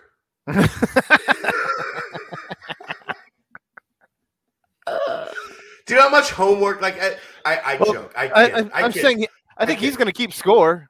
Oh, of course, that's my problem. Do you know how much homework this this entails to be able to like accurately do something like this? Like when we get to the point that we're doing our preseason preview, there's hours of like reading other teams' uh, depth charts and listening to their podcasts and like figuring out where their people think they're going to be at, like to get it right. If I guess a number right now, it is a wild guess. But but I I mean how how like far off like how much are you gonna he, he's asking for six different predictions. like I mean Yeah, that's why I, it's a job. much, well no I'm just saying like us to do how like, like are you gonna go from like Are you? oh they're gonna be seven and five and then no they're gonna be eight and four. Maybe. you know, If I did I mean, the I- job properly, I don't think it's gonna flow that much. I think I'm I the optimist in me doesn't have much further to go Well, up. that's because you're not going to do the research. You're just going to go high. I already did the research. They have a very easy, not easy, a, a very doable non-conference schedule, and then that morphs into an AAC play where. How how doable? Missionary, doggy style, oh, jeez. Yikes. reverse cowgirl. Didn't even see that coming with this question. I mean, I, I mean, if I have to pick the out of conference, I, maybe something with a little bit of challenge. That if if it all succeeds all the way through, then it was the, the best ride of your life. I, I don't know. So um, How did we get here? I'll let Aaron dive because I always take things off. correct Like I, but I, I take things off the rails. It's what I do. I mean, what? So, so you look at the out of conference. It's at Arkansas. Tough. They've they've been. I, I think I saw today they were ranked number four in transfer portal additions. They have been very aggressively active. I think the biggest thing for Arkansas is they kept Kendal Briles. Uh, they managed to keep him from going to Miami. Right. Exactly. And that's that's obviously, you know, hot commodity in the coaching scene. Whenever it happens, it's, you know, if you're able to hold on to him, that's a big one. And then it's Kennesaw State. If either of you could tell me their mascot, I'll send you a cookie. Uh, and then it's versus the Red Hawks at Paul Brown Stadium, and then it's against IU at home. I mean, Looks like it's the Owls. Oh, wow. Good good Google search by you. But you know what? If you cheat and you somehow figure out your way through, you know, college or high school and you got good grades, then hey, you made it. So you cheated and you got it right. So I'll send you a cookie. But I mean, the out of conference is not obscene. It's it's not something that you know you look at and you're like, oh gosh, two tough, you know, road games. Let's hope a young team can can maneuver their way through getting to three and one. This is like they are going to be three and one, and if they can come out of the gates with some sort of magic, then they can easily find their way to four and zero. Because it seems like the Red Hawks are losing players left and right to the transfer portal. Um, Cam Butler just left. They lost Ivan Pace. Like they're in trouble talent wise.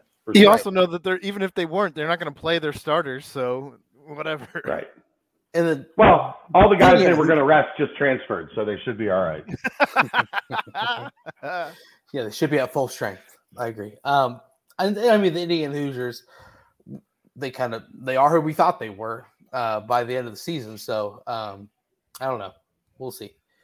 Just seems like it's something that after that first game, you kind of maneuver your way through. I don't know exact number on the final record, but I- We, I think what we know from the, from what we've heard, the conference is going to take all of the schedule from this year and just flip it,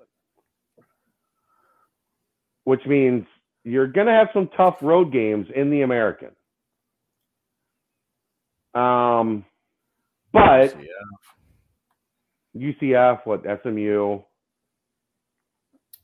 yeah, road trip to UCF, road trip to SMU, Tulsa, road trip to Tulsa. Um, and then it would be road trip to home, Temple, Tulane at home. the Navy, Tulane, USF, and ECU at home. So there's four wins at home. yeah, You figure you win the three out of conference games at home. There's six, seven. And then you have four road games right now, right now, before a snap of spring ball, before having any idea what the defensive two deep even remotely looks like. For you, Mark, because I love you, I'll go nine and three.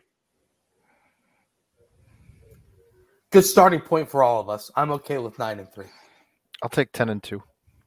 Oh, the optimist! You played right into his hands, you dumb son of a bitch. All right, next question because we took an awful long time on that one. Uh, between recruiting and spring practice, what are the chances that you can get Luke on a pod? we usually do a sit down with Luke right before spring football. I don't see any reason why that would change. To have him on a pod, probably pretty low because we record these things, you know, eight, nine o'clock at night. Uh, much easier for me to get up there, set up the camera, uh, and do an interview with Luke in person. And he hates hates Zoom. I'm sure he'd hate StreamYard if given the chance. I agree. Uh, I I would upset him if I requested a a video chat meeting when there's an opportunity to go interview him in person. So look for an interview with Luke before spring football starts. Uh, a podcast, probably not. So subscribe to the Bearcat Journal YouTube channel. And, There you go. and- and you know what? Brady Collins is not a half bad uh, backup, huh? Right. And I know this question is coming. We are supposed to get the new coaches February 2nd for uh, interview opportunities. So Hmm. next week, we're Feb supposed to hear from the new staff. All right, Los Cake, Lusakake, whatever, however you pronounce his name, I don't even know. Uh, update on Caden's visit. Um, I know we talked about that a little bit here. So, anything else to add on that? Then Mick will have an article soon. there you go. Um, the BBP staff's prediction for breakout player in each of the three areas offense, defense, special teams in 2022. Apologize if this was covered in a previous mailbag. I just don't know, man. I just don't know. well, Uh, well, we can offense- do it off- now, and then we can Offense, do it. I'll go. Offense, I'll go. Jaden Thompson. That's a good one. Um, Aaron, I'm gonna go Ethan Wright. I'll go. Ben Bryant. I knew you would, Brent. No. I am not putting my name on any of that quarterback talk. Um, let's go. Uh, man, uh, I, I actually was going to say Jaden because just the way people talk about him. Um, but uh, not straying away from what both of you guys said. Um, Ryan Montgomery. I think Mhm. he turns into a potential 800 to 1,000 yard back. So then we'll let you go first on defense since uh, Chad took your defense. What you got on Defense. defense? uh, breakout player defense. Mm. Let's go with. I mean, did did Jowon Briggs break out last year? I, I mean, can can you Towards the end of the- breakout? no. Towards the end of the season, maybe he had a couple good games, but I wouldn't say Right. he broke out. Yeah, I mean, I think he's going to just dominate the AAC next year. Um, with the way that towards the end of the year he was having those big games, I just think it it took that little bit of adjustment, kind of like what Darrian Beavers went through when he kind of, you know, just playing, you know, playing without thinking. I think Briggs will kind of be able to just use that that power and strength and everything that he has, and I think he'll become just an absolute mainstay and, and have the the breakout. Who you got, Chad? Uh, You go ahead. We're going reverse of the snake draft. I think I'm gonna take Arquon. Okay. Good pick. Yeah, Safe that's it. That's all you got. So, yeah, I mean, with with the with some of the guys that have left from the secondary, he's got a real chance to step up. He had some real big opportunities um, in some games this season to where he was making a big big play in a moment where they needed him to, and now more so even uh, with with Sauce gone, with Coby gone, with Cook gone. Uh, I think there's going to be a real opportunity for him to shine in that secondary as a leader and just as a guy making plays all over the place. So I think as long as he stays healthy, Arquon's got a real opportunity. I'm going Jabari Taylor. I, I think there has been a guy the past couple of years that has jumped up to surprise us that we didn't really expect.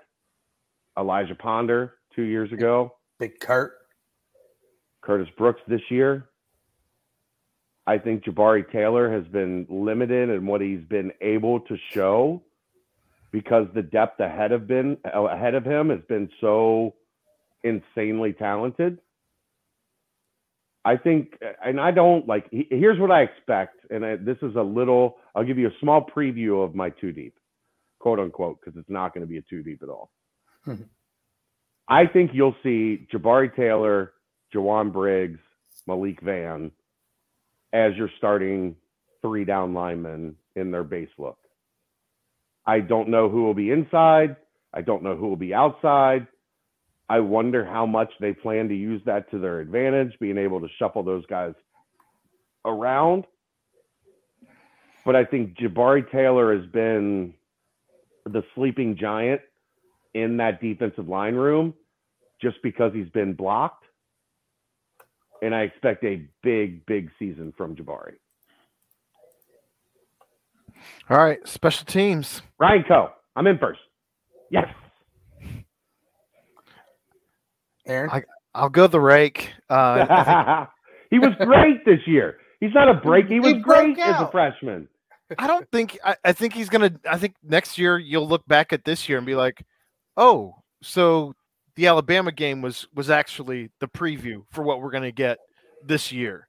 Because I think that there was an evolution from where he started and even mid-season to where he finished the season at. And I think the more that Brady gets his hands on him, the more he's going to mold that body into a finely tuned punting machine where we no longer refer to him as the rake, but maybe as like the weed whacker. Oh, Jesus Christ. very good. Um, I'm going to go with. Uh, okay, so I think Tyler Scott will have a kickoff return for a touchdown this year. a Um, kickoff. He's going to be the kick. He's going to take overtake Trey Tucker No, as he- the kickoff return no, guy. they're both going to be back there. Well, I mean, like he had like three opportunities this year, Tyler. Yeah, about probably seven. Um, okay. I just think he'll take one to the house. Okay. Uh, but but he's not my breakout guy. My breakout guy will be Isaiah Cox, and the reason is because there always is that one player on kickoff team, on punt team, that kind of catches your eye. And, and, And you here's have the thing. Here, here's where you might be right on that. Because they played their starters so much on those teams, yeah, there might be more open spots on special teams than there is anywhere else. well, well and Because they lost like- guys from both sides of the ball that made impact on on special teams.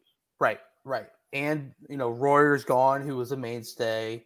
Uh, Copa's gone, who was a mainstay. You know, you you've got openings for these players to kind of show themselves. And when you have a player like Isaiah Cox, who has been mentioned so many times by Brady Collins and by the staff that they love love his future.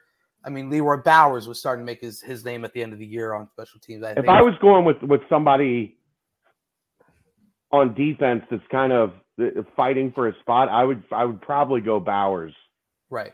Over Cox. Okay. Yeah. Yeah. Um, But I, I don't hate it. I'm just saying. Right. I think the interesting thing to me on special teams, um, because they're gonna be like starter starters and so important to everything you do. mhm. Do we still see Trey Scott and Trey Tucker as the gunners? Return guys. Because Right. they were the best gunners in the country for my for my money Yeah. on punt coverage. Yeah, and I mean, are you going to see Josh Whyle out there still? You know, I, Right. you know, it, I don't be- think you're going to be able to get Josh off special teams. That's just Right. who he is. right. No, I agree. Um, so yeah, I, yeah, I think Cox. You know, Brian Threats obviously was a player that did a lot on special teams towards the end of the year as well. So, uh, Cox, let's go with him. All right. Uh, what is Cummings' basic philosophy on how he wants to scheme offensive line play, and does it differ from what Crook has been teaching? Any chance know for a quick? Any chance for a quick interview with he and Walter anytime soon? We did just talk about that. That February February second is going to be that opportunity to talk with the new coaches. So, Get them in, develop them, get them drafted. Boom. all right. Uh, who- who wins in the Rafters pull-up competition between uh, Westside Jesus and Coach Luke Fickell? Uh, I don't know, man. Like, if you watch Fick's a big guy. after like four or five of those pull-ups, Luke was getting a little winded. He was a little gassed. But supposedly they said that they were cheering a bunch before, so he was already tired. So Possibly. I, I'll still go Luke. Now, if you give me Walt or Luke, I'll take Walt. you know, but it, it does seem like the the smaller guys can really pump out a bunch of pull ups. Yeah, maybe Kerry can just rip off Right. like 20 of them. After snorting Red Bull. Yeah. I don't know how you do that, but it sounds I don't either, but I, I feel like I feel like that's what he does. I don't know. All right. Um, in what areas must this coaching staff improve in order to become a top five program? Where are they deficient? Where have they been deficient? That We Um, need to see better tackle play. I think we all agree on that. And w- the, jur- Um, the jury's out on if the coaching staff improved there or not. Yeah. Um, we've seen outstanding quarterback play. We've seen excellent improvement from that wide receiver room. Uh, the Running running, back back, was position has been outstanding. Uh, they're going to have guys drafted at every level of the defense. Um, I, think they just need to keep building. Like need to keep what we have seen. Here's the thing: what we have seen in recruiting from Luke's first year is step over step over step over step improved recruiting classes each year. Now we are going to get to see what that glut of talent that was below the surface from those first two recruiting classes looks like. Right. And that's exciting. You'll also get to see what this staff can do recruiting with the Big 12 label for a full year Yeah, under their belt Mhm. sure. because we still haven't seen what that looks like in its full one year capacity. Yeah. For sure. So, uh, which group is more likely to retain its top 15 status in 2022, offense or defense? offense. We, we just talked about like we that we know so there's so much more known about the offense than there is lot. about the defense. A lot less pieces, Cornerback position. a lot less new pieces. Yeah, offense. That's all I Uh, gotta say. Cornerback. when do- When do Coach Luke Fickell and crew actually take their vacations and escape? Does Amy let Luke make recruiting calls while on vacation? What about the other coaches? Can we get some vacation and time away stories from any members of the coaching staff? Okay, we know we will get Brady's. One, no, because I'm not getting in. I, I'm not prying into their personal lives. Like, Luke, What- tell us about the beach. tell me about what you and your wife do while the kids are asleep on vacation. Generally, no. if you want to know when the coaches take vacation, it's it's when there's dead periods. So when recruiting stops, vacation starts is, is kind of how it goes. Um, except for like, you know, the the specific bowl process. Um that's that's you know, there's a period like in the summer where at the end of June uh you can no longer have camps and that is like the downtime between the end of June and the start of higher ground in August. That's a big vacation time. There's a vacation time at the end of spring football, um, where maybe you can get a week away or whatever. Uh, so if you look at the recruiting calendar and you look at the dead periods, that's generally when coaches get away. And one of the reasons is that is so is it's a dead period, so there's not as many recruiting calls. Like in a dead period, a recruit can call you, but you can't call a recruit. So is Luke, you know, if if uh if Josh Whyle called Luke while he was on vacation during a dead period, my guess is he's going to take that call. Yeah. But he's not sitting there making 40 recruiting calls while the Fickell family is on a beach in Florida. I always pictured him as a endless drinks guy in Mexico, but that was just No, they're a they're a vacation like rent out your own private beach. They got six kids, bro. yeah. they're not why, hauling everybody to. that's why I would that's why I would go all inclusive, where you just let them eat all day long while you're just drinking all day long. That's just saying. I think I think they like getting a really really nice house in Florida that can accommodate like three families, and they just use it for the Fickell family. Gotcha. All right. Uh, you guys accidentally talked about it last week. Who on the 2022 team do you think gets drafted in the 23 24 drafts? You know, I had a very interesting conversation on this tonight. Um, at this point last year, if somebody had asked that question, the easy answers would have been Dez, Sauce, and Majay, Majay. right? Mhm. What if I'd have told you last year at this point in time that Bryan Cook was on track? Like, I, I think Bryan Cook's going to be a third round, fourth round at best or at worst guy. Darren Beaver's kind of the same. You told me I was a crazy person. Well, last last year, this time we thought Whyle was done here after last year. Right. Like, we thought he was in the draft. Jerome Ford is the number one name for me in that in that Yeah. scenario. Uh, I, I still think Cook is probably more for me than anybody. I Out- stopped. outside of the Peach Bowl, like that was a glimpse of like this is a dude. But the Peach Bowl was also a glimpse that Jerome Ford ran away from an SEC defense. Right. It gave him the Tyree kill. so, like, it, it's so hard to- predict. Like, uh, I, Jabari Taylor, Javon Hicks, uh, I think Jowon fit in that mold. I, uh, Jowon Briggs, um, Wilson Huber. Like, uh, we're talking about Beavers getting drafted. Huber's got all of those traits Mhm. that like uh, uh, that could see him be a guy that's an, an NFL backer.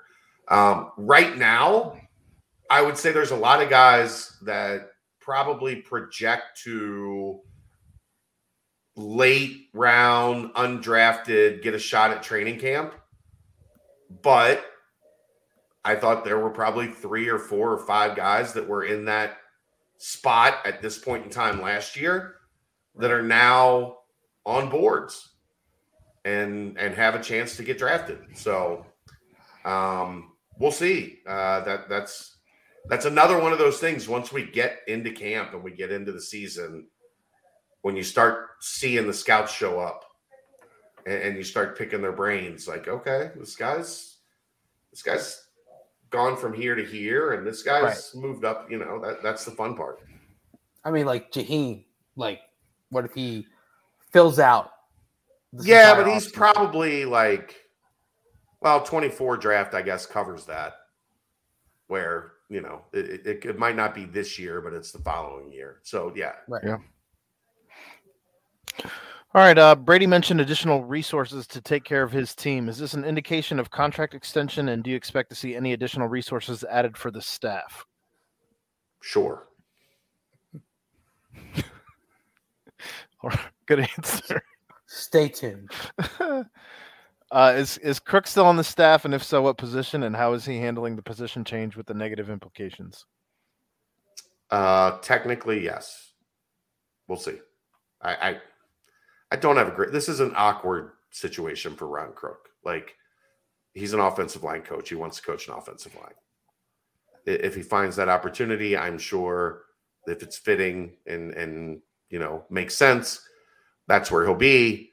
If he needs a job, uh, I'm sure there's a place for him here.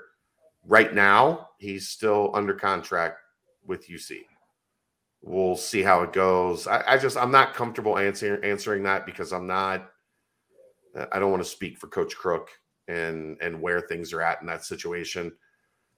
It's a terrible spot, right? Like your boss decided the the the the, the play the program needed was to go in a different direction. Right. That's got to like that's got to be a, a tough punch. pill to swallow. So it's one I'm not comfortable speaking on because that's a guy, as I, I posted on Twitter, phenomenal human being, and I like I, I, I don't I don't I don't feel great getting into it. All right, moving on real quick past that. Uh, was Jack Perry on scholarship? No, he was a walk on. We did see that he is in the transfer portal today, so that's where that Dropped like a 40 minute highlight tape. comes. That's unfortunate because God, I love Jack Perry. Yeah, I know. The walk on that didn't need an NIL deal, didn't didn't need uh, you know any extra uh things. His dad was like the number two person at Google for a while. So, Oh, nice. the, the Jack Perry family is his dad private chartered into home games. So the Perry family is doing all right. It's kind of a big not deal. doing that. Um, what would have surprised you more before the season started? The Bearcats beating Bama and then Georgia and winning the college football playoff, or the Bengals taking care of business in Kansas City and going on to win the Super Bowl? Bengals. We saw UC play Georgia. Yeah. They- They played them to the wire. We knew they were going to be damn near, if not undefeated, this year. Hmm. So the college football playoff, if you stayed undefeated, was certainly in your sights as you looked at the, The- schedule. the Bengals, we had, they had, remember, the most difficult thing about the Bengals was obviously one, Joe Burrow recovering from his knee injury. But two, they went out and spent $100 million on defense for 2020 and got like seven games out of all that money that they spent because guys got hurt. So we had no clue what their additions on defense looked like. And then they added a bunch this offseason as well. So they had basically an entirely new defense. If you go just back to 2019, Aaron, you're the you're the Bengals guy. How many guys that played defense here in 2019 are still on the roster? Um, I think that was the year they drafted Logan Wilson. Um, on the defense. No, didn't they draft Logan Wilson in 2020? Germaine Pratt, Logan Wilson, wasn't that the same draft? Yeah. Yeah, Wil- Wilson, this is his second year. yeah. Okay. Then Yeah. yeah, it's only his second year. Um, I think I guess just him playing as well as he did this year. Yeah, but I mean, he I mean Yeah. he played in 2020, so he at least had a little bit of an idea that like Yeah. he could play. But I'm Um, saying, Jessie Bates. Yeah. Um, Vonn Bell was a 2020 edition. Um, your corners are all new. I mean, Trae Waynes, I think, was was part of that 2020 money Free as well, and class, yeah. that's that's still not panning out. Um, but uh, my point being, the whole defensive had line is new. No fucking clue what this defense was going to be coming into this season. Most national writers put them put the Bengals at three or four wins total this year. If you go back and look, like that was the thing we joked about on radio after the draft, is everybody just instinctively had Cincinnati once again drafting in the top 10. top five. Yeah. I felt like this was probably a seven win team, but mainly because I had no clue how good they were going to be on defense. And that comes from four years of being absolute trash, like amongst the worst defenses in the history of the NFL. Accurate. They won that game. They won the divisional round game against the number one seed Tennessee Titans in Tennessee, in Nashville, because of their defense. If you would have told me that You could in you could make that same argument for the Raiders win. if you'd have told me that in August, I would have told you you're a fucking crazy person. I had no clue they'd be in the conference championship game. No one did. I mean, But- you could have you could have you could have left you could have left that question at playing for the conference championship. right. Not even not even going in to Kansas City and winning. Like and I still would have called you a raving lunatic. Drink Right. another one. All right. Um how can our team start recruiting at a much higher rate in terms of players? I'm talking average rating 89 93, which is between 10 to 19th type of recruiting class with one to three five star players. Is this doable between now and the class of 2025? Um, before Probably you guys, not. I was going to say, before you guys even go, I'll say you have to just keep winning at a very, very high level. Like it took Alabama, Georgia, Ohio State a long, long time to get to this point where they're doing this year after year. Now Texas A&M, they're doing something completely different down there, taking huge advantage right now of the. But you're doing it with a national championship coach Yeah. in a recruiting hotbed like Texas. but you're also doing it taking hard advantage of the NIL deal, deal Sure. NIL rules as they are currently in place. That all said, at a school like Cincinnati, where you're not even in the Big 12 yet, you're going to continue to struggle. And only having one year in that CFP conversation, like that, that makes a very, very big difference when you're going up against blue bloods. You're not going to get recruiting like the blue bloods quite yet. 2025 might be too soon, but I don't think it's out of the realm to say within the next 10 years if things continue on the current trajectory. So, But again, Um, that's going to take years of winning. right, right, exactly. Which, I mean, shoot, they're they were a field goal away from beating Georgia last year. They were a couple of big plays made to being right there with Alabama at the end as well. So, Yep. uh, they are not literally that far off. But just keep winning. If you build it, they will come. I mean, just think about like averaging in the 90s in recruiting. Go look at where the average rating was six years ago. Low 80s. Like 83, 84 was an awesome, like best class in school history. It takes time to continue to stack that type of success. So 89 to 90. like, It was uh, the average class last year was 86, 85, Mhm. 86, two years between the last two, three years. And those are the greatest classes in school history. Right. Is it going to happen instantly? No. If you keep winning and you keep building, if you build it, they will come. Hey, hey. All right, maybe my favorite question in the entire mailbag. If you accidentally put galactic sauce in your gas tank, could Danco fix the car? Yes. I have that much faith in Joe. Yes, they could. And and they can take ninety dollars off it too. Yeah. Yeah, This use that week. ni- use that ninety dollars that Joe's giving you, and use that to buy more sauce since you misplaced it in your gas tank. Damn it, Brian. Um, any chance of Cam Butler from Miami being an option now that he just entered the portal? I, I don't know yet. It- he just entered the portal. So TBD. Sack, sack, sack, sack, sack. tough calf kid. I, I liked him from the start. Gets after the quarterback. Uh, my concern would be I don't know that he has the type of uh, size length they're looking for in an edge rusher, just from looking at it on the surface.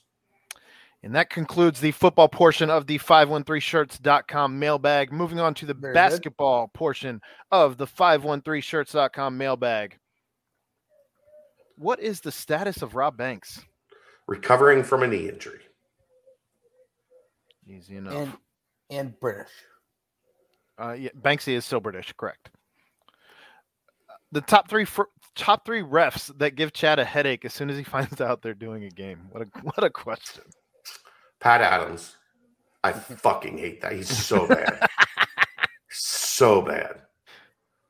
Uh, John Higgins is right up there. Um, TV Teddy? I like Ted. I Like think I, I think TV Teddy grew on me. Like I did not like him at all. okay, here's the thing. He is easy to hate because he's so Flamboyant with his calls. Yes. But he's actually He's a good official. a good official. Like if you're actually paying attention to his calls, he he knows what he's doing. He's good. Unless he's Um, turning his back on you when you're trying to talk to him. he has his like ego moments, of course. Yeah. But I think nuts and bolts, I like TV Teddy as an official. Um one that we don't really see much is, that I think is awful is Bo Boroski. And I'm sure Brent is very familiar. Yeah. Broad Ripple Bo, when I see him calling a Big Ten game, I know it's going to be a shit show. I mean, he's a he's pretty famous. He sucks. He's pretty famous because he sucks. Am I wrong? No, you're right. But I mean, it, Big Ten knows who Bo Boroski is. Uh, yeah, I'm just like I'm just saying. UC fans, he doesn't call many UC games, Right. so he's not going to be a name that like if you're a UC fan that's used to watching UC games, like you're going to associate with that guy sucks, but he sucks. Pat Adams is my least favorite ever. That guy is so terrible. When he ran, like he ran over to Wes Miller to try to start shit the other night after he made a bad call. He made a bad call. He knew it. Wes Miller was standing inside the coach's box. He was yelling at him to get out, to get back in the coach's box. Wes looks down, like, I'm here. And he kept coming after him, trying to tee him up because he knew he fucking made a bad call. That's the worst thing an official can do in my book is make a bad call and then double down trying to give you a tee because they know it's a fucking bad call. I hate it. I hate it. And he's so like, oh, that guy. It, it, it reignited the other night. Luckily, it was a 25 point game for most of the the second half, so I didn't have to really like worry about him. But he sucks ass. Boom. All right. Very early into the Wes Miller tenure, Chad, you suggested he asked you if there was a good part of town to live in terms of its impact on recruiting. What did you tell him? And without doxing him, did he generally heed your advice? I told him it doesn't matter in basketball in Cincinnati because there's not like specifically this is where the talent comes from. Sometimes it's in the public schools, sometimes it's at Moeller, Sometimes it's out on the outskirts. Um, so there really wasn't an answer as to like, you know, football, like tie yourself to the GCL somewhere or, Right. you know, tie yourself to, to Colerain or Winton Woods or somewhere like that. Like in football, it's pretty simple. In basketball, it's so sporadic that there's not really, not really an answer. All right. And yes, I think he heeded my advice by not deciding to live anywhere uh, simply based on what might randomly help him in recruiting. Uh, does a win against Houston do enough to make the NCAA tournament, or do we need a good run in the AAC tournament? So, it's a very interesting question because if you beat Houston, We talking on the road or at home? I don't think it matters. It doesn't matter. I, I agree. I don't think it matters at all. It doesn't matter. If you beat Houston, you add a second top 10 net resume win. And as we've talked about, the bubble is going to stink because the bubble stinks. That's what it does. It stinks. It's a stinky bubble every year. It's like a fart enclosed in a, uh ball of soap. A ball Black of soap. globe. That's that's what bubbles are, right? They're That's what a bubbles like it's just a ball of soap. Yeah. Like it. It's like a it. fart. It's a fart enclosed in a ball of soap. The bubble stinks. Only if Aaron is holding the little little bubble machine right there. I, I just I just immediately couldn't stop thinking about that girl who recently, because she had like a stroke or a heart attack Yeah. or something, stopped. she was farting her- into jars and selling them on the internet. So hire her to BCJ. Aaron did No. the bubbles out. I don't need any part of any of that. Get me Okay. out of here. Um, if you have like if Cincinnati gets to like 20, 21, 22 wins and has win, a neutral site win over Illinois and any win over Houston, boy, you'd have a very difficult time leaving them out. Because they would have two monster wins and making the tournament is about wins. Yeah. So Especially if, if like Wichita State sneaks into a quad one win. I I mean, I don't even care about that. Like well, no. if you no, have what you're saying. two top 10 wins, right? the rest of that shit doesn't fucking matter for the most part. And the good thing is you can fluff up your your record a little bit with you know, hopefully two wins this week. Yeah, like you just like if you don't collapse, like if you get to the finish line with 21, 22 wins and two of them are Houston and Illinois, Right. you're probably going to be in. All right. Crazy to say that. Crazy. Does redshirting count as one of the 13? And what do you think Wes would do if a high four star or five star wanted to come to UC other than these things work out? Red shirting does not count as one of the 13. And the roster takes care of itself. Like you guys spend way too much time worrying about the number. Uh, We talk about it every year. What's the number? How many? What's it? What? that- that- that- that- that- I, I'm so concerned. It always works itself out. Always. But doesn't itself redshirting redshirting counts towards one of the? Of 13? course, yeah. I said Yeah. first thing off. Okay, Redshirting yeah, yeah, counts. Yeah, If you're on scholarship, you count. right. I misheard. But it. Yeah. Other than that, like, uh, don't stress it. It it it will work itself out, one way or the other. But I think it's safe to say that the core has gotten a lot more promising Sure. throughout the season. So Yeah. it's all This isn't this isn't the point a couple weeks ago where people were asking for a roster enema, which Right. just sounds sounds gross.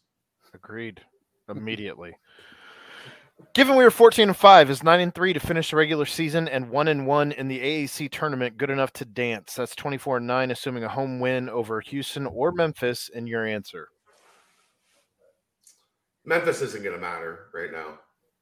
so nine and three. So that would be a win over Memphis, and then the the three losses are at home to Houston, at Houston, and then at SMU. Yeah, that's on- not, probably not going to get you in. No. You didn't win either of the Houston games. You lost at SMU. You go, well, no, that's probably not going to get you in. Stinky bubble. That'd be what There- 20, there's- there's your- 24 there's your podcast nine, title. yeah. Fart bubble. Uh, any smoke surrounding Amari Abram? Um, not really. Uh, uh, Jerry throws 35 names a year on the board, and I love Jerry. Um, I I don't a six four guard that- like that. You just recruited Amari Abram, Superior, and Daniel Skillings. I think right now, if you're looking at adding something, it's a transfer big when we get to the offseason. SMU eh, SMU has reeled off. SMU. I was I was combining that with real. That's so SMU is so good. Like that's that's that's perfect. Pretty good. Yeah. S Mustang, For, for the ponies, yeah, SMU. the Mustangs. I might I might have to keep that as a running joke. Uh, But uh, SMU has reeled off 11 to 12 wins and sits in second at five and one. A win at Temple puts the Cats a half game behind them and alone in third place. So they get it done in Philly. Maybe. I feel I feel better about it than I did at the start of this podcast. A lot of rust for the uh, for the Owls, Who? The, I see the, what you did there. the Temple Owls, the Who? Who's, the Who's. Who? Yeah. Who?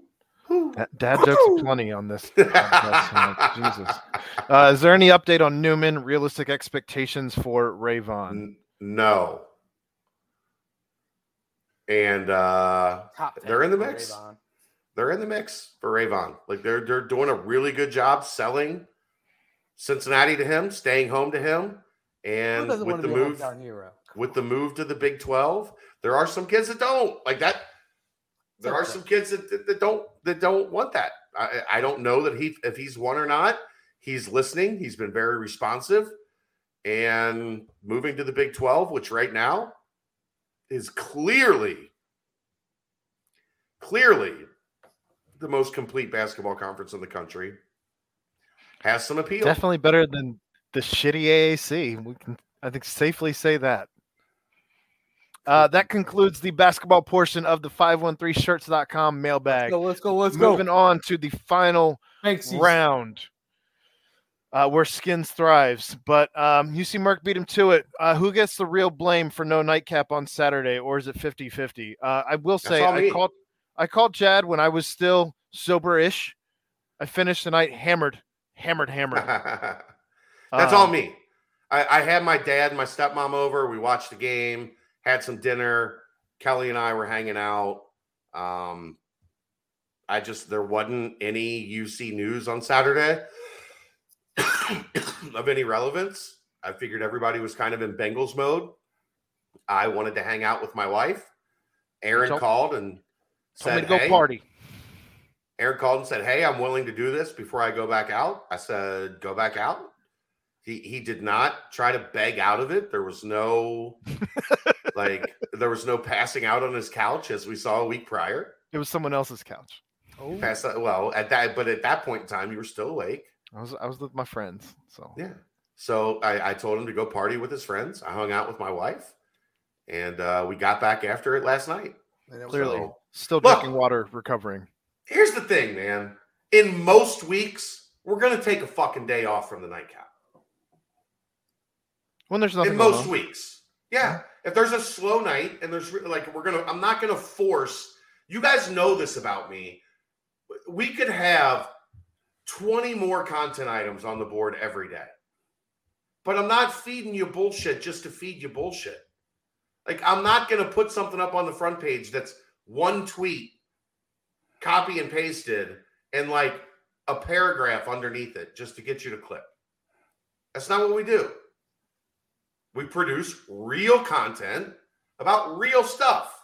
And if there's not anything to talk about, I'm not throwing up a nightcap uh, just because there's supposed to be a nightcap every night. Like, All we would have talked about, all we would have talked about was probably home field apparel, and how much more did you guys want to hear about home field apparel at that point? and they're not a sponsor of the nightcap. right. Galactic Fried Chicken is. So, no, I, I decided, I made the executive decision that there was no nightcap on Saturday, and I told Aaron to go party with his friends. All right, skins coming in. Uh, continuing the trend of Well, shit. Someone famous died. Here's my question. With Louie Anderson dying, I want to ask who is your favorite comedian of all time? Follow up question Has anyone had a better comedy run than Eddie Murphy from 82 to 92? He went on a run with SNL, 48 Hours, Trading Places, Beverly Hills Cop, Golden Child, Beverly Hills Cop 2, Raw, Coming to America, Harlem Nights, another 48 Hours, and The Distinguished Gentleman. P.S. Aaron, what route do you take from Athens to Cincinnati? 35 or 32 and what kind of car do you drive asking for a friend if i'm going from my mom's house which i was there for dinner on sunday i take 32 out from uh i'm sorry 35 out from washington courthouse if i'm coming from downtown i'd take 32 And, and what kind of car? uh honda civic Oh man, he's he's hunting you down.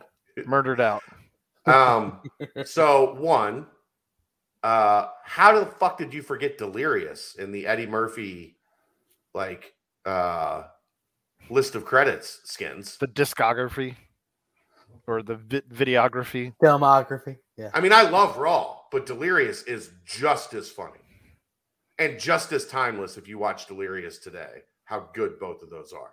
Uh, for most of my life, it's been Eddie Murphy because Raw and Delirious just like shaped me. And I love Richard Pryor. Um, that was that was a big one growing up for me as well. Um, as I've gotten older, I've done more listening to George Carlin, who was so right about life. Like, if you haven't, if you're young and you haven't really dug back into old George Carlin, you have to. Uh, right now, uh, Bert Kreischer probably moves the needle for me more than anybody. Although I've gotten into, I, I was never a big female comic fan until recently because I think their their impact on the craft is exploding. Um, Whitney Cummings and Taylor Tomlinson crack me up. So that's where I'm at on comedy right now. I love Two Bears, One Cave. Like the comedy podcast scene is phenomenal right now. Kreischer, Segura, uh, Theo Von is really funny.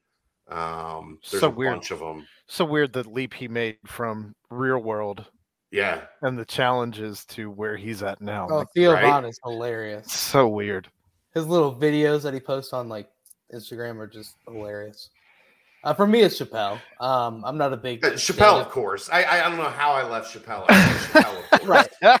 Well, I mean, I'm just not a big stand-up comedian kind of guy. Oh. Or I'll lay in Uh, bed and watch stand up stuff for like two hours. right, I feel like cancel culture has made comedy such a hard thing anymore. Um, that where a lot of comedians are afraid of flirting with the danger zone. So there's so I'm much. drawn to the ones that are like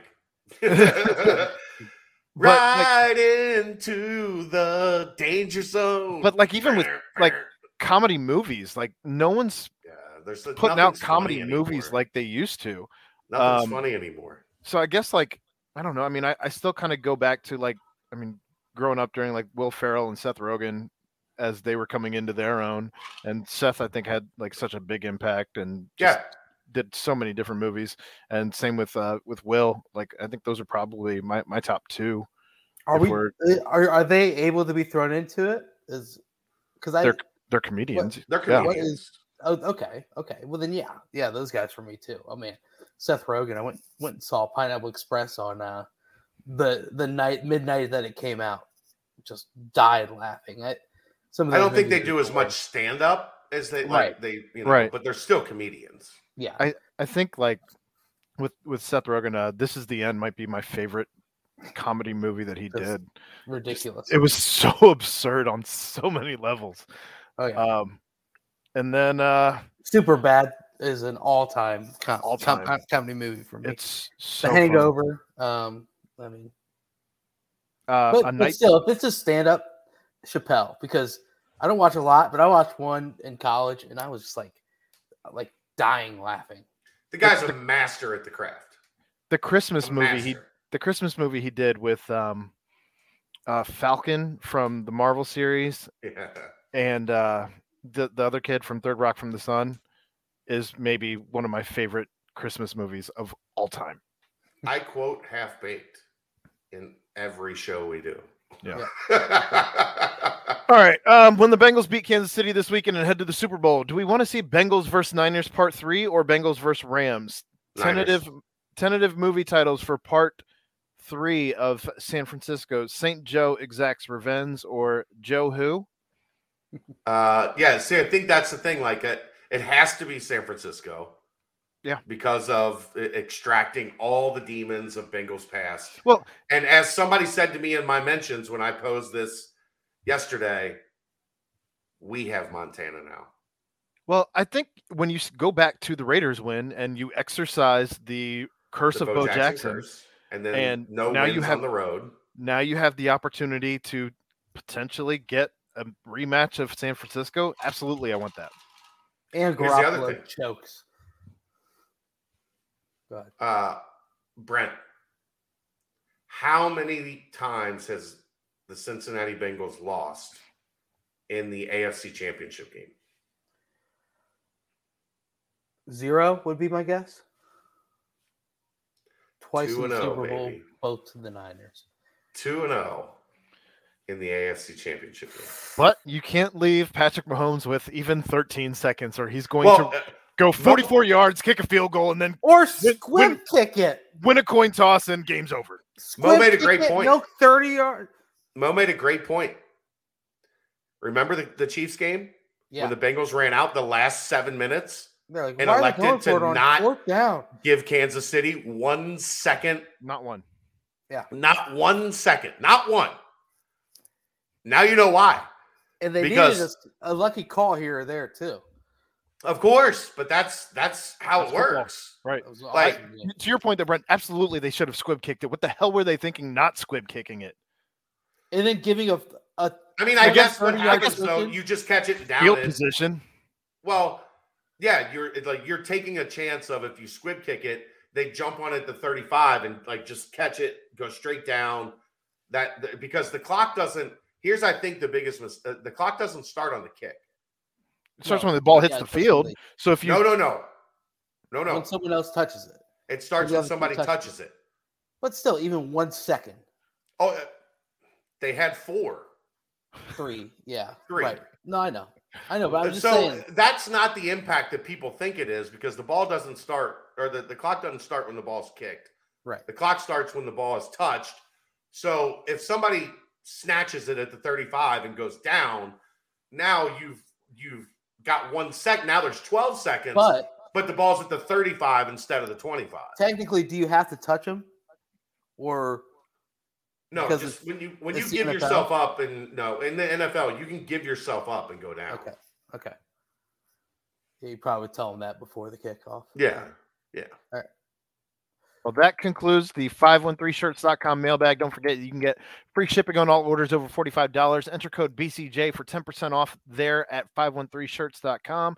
And you get 15% off of the Malik Vann collection, as well as right now, because of how well your Cincinnati Bengals are doing, Who Dey, uh, 20% off of their shit. Mailbag, timestamp it, you son of a bitch. I was already on it, man. Well, That was yet again another fantastic BBP, guys. Anything before we close this one out? Thank you, 513 shirts, by the way. Beautiful mailbag. and Danco Well, well Danco is coming next. and Get- Homefield. Get us out of here, man. Get us all the way out.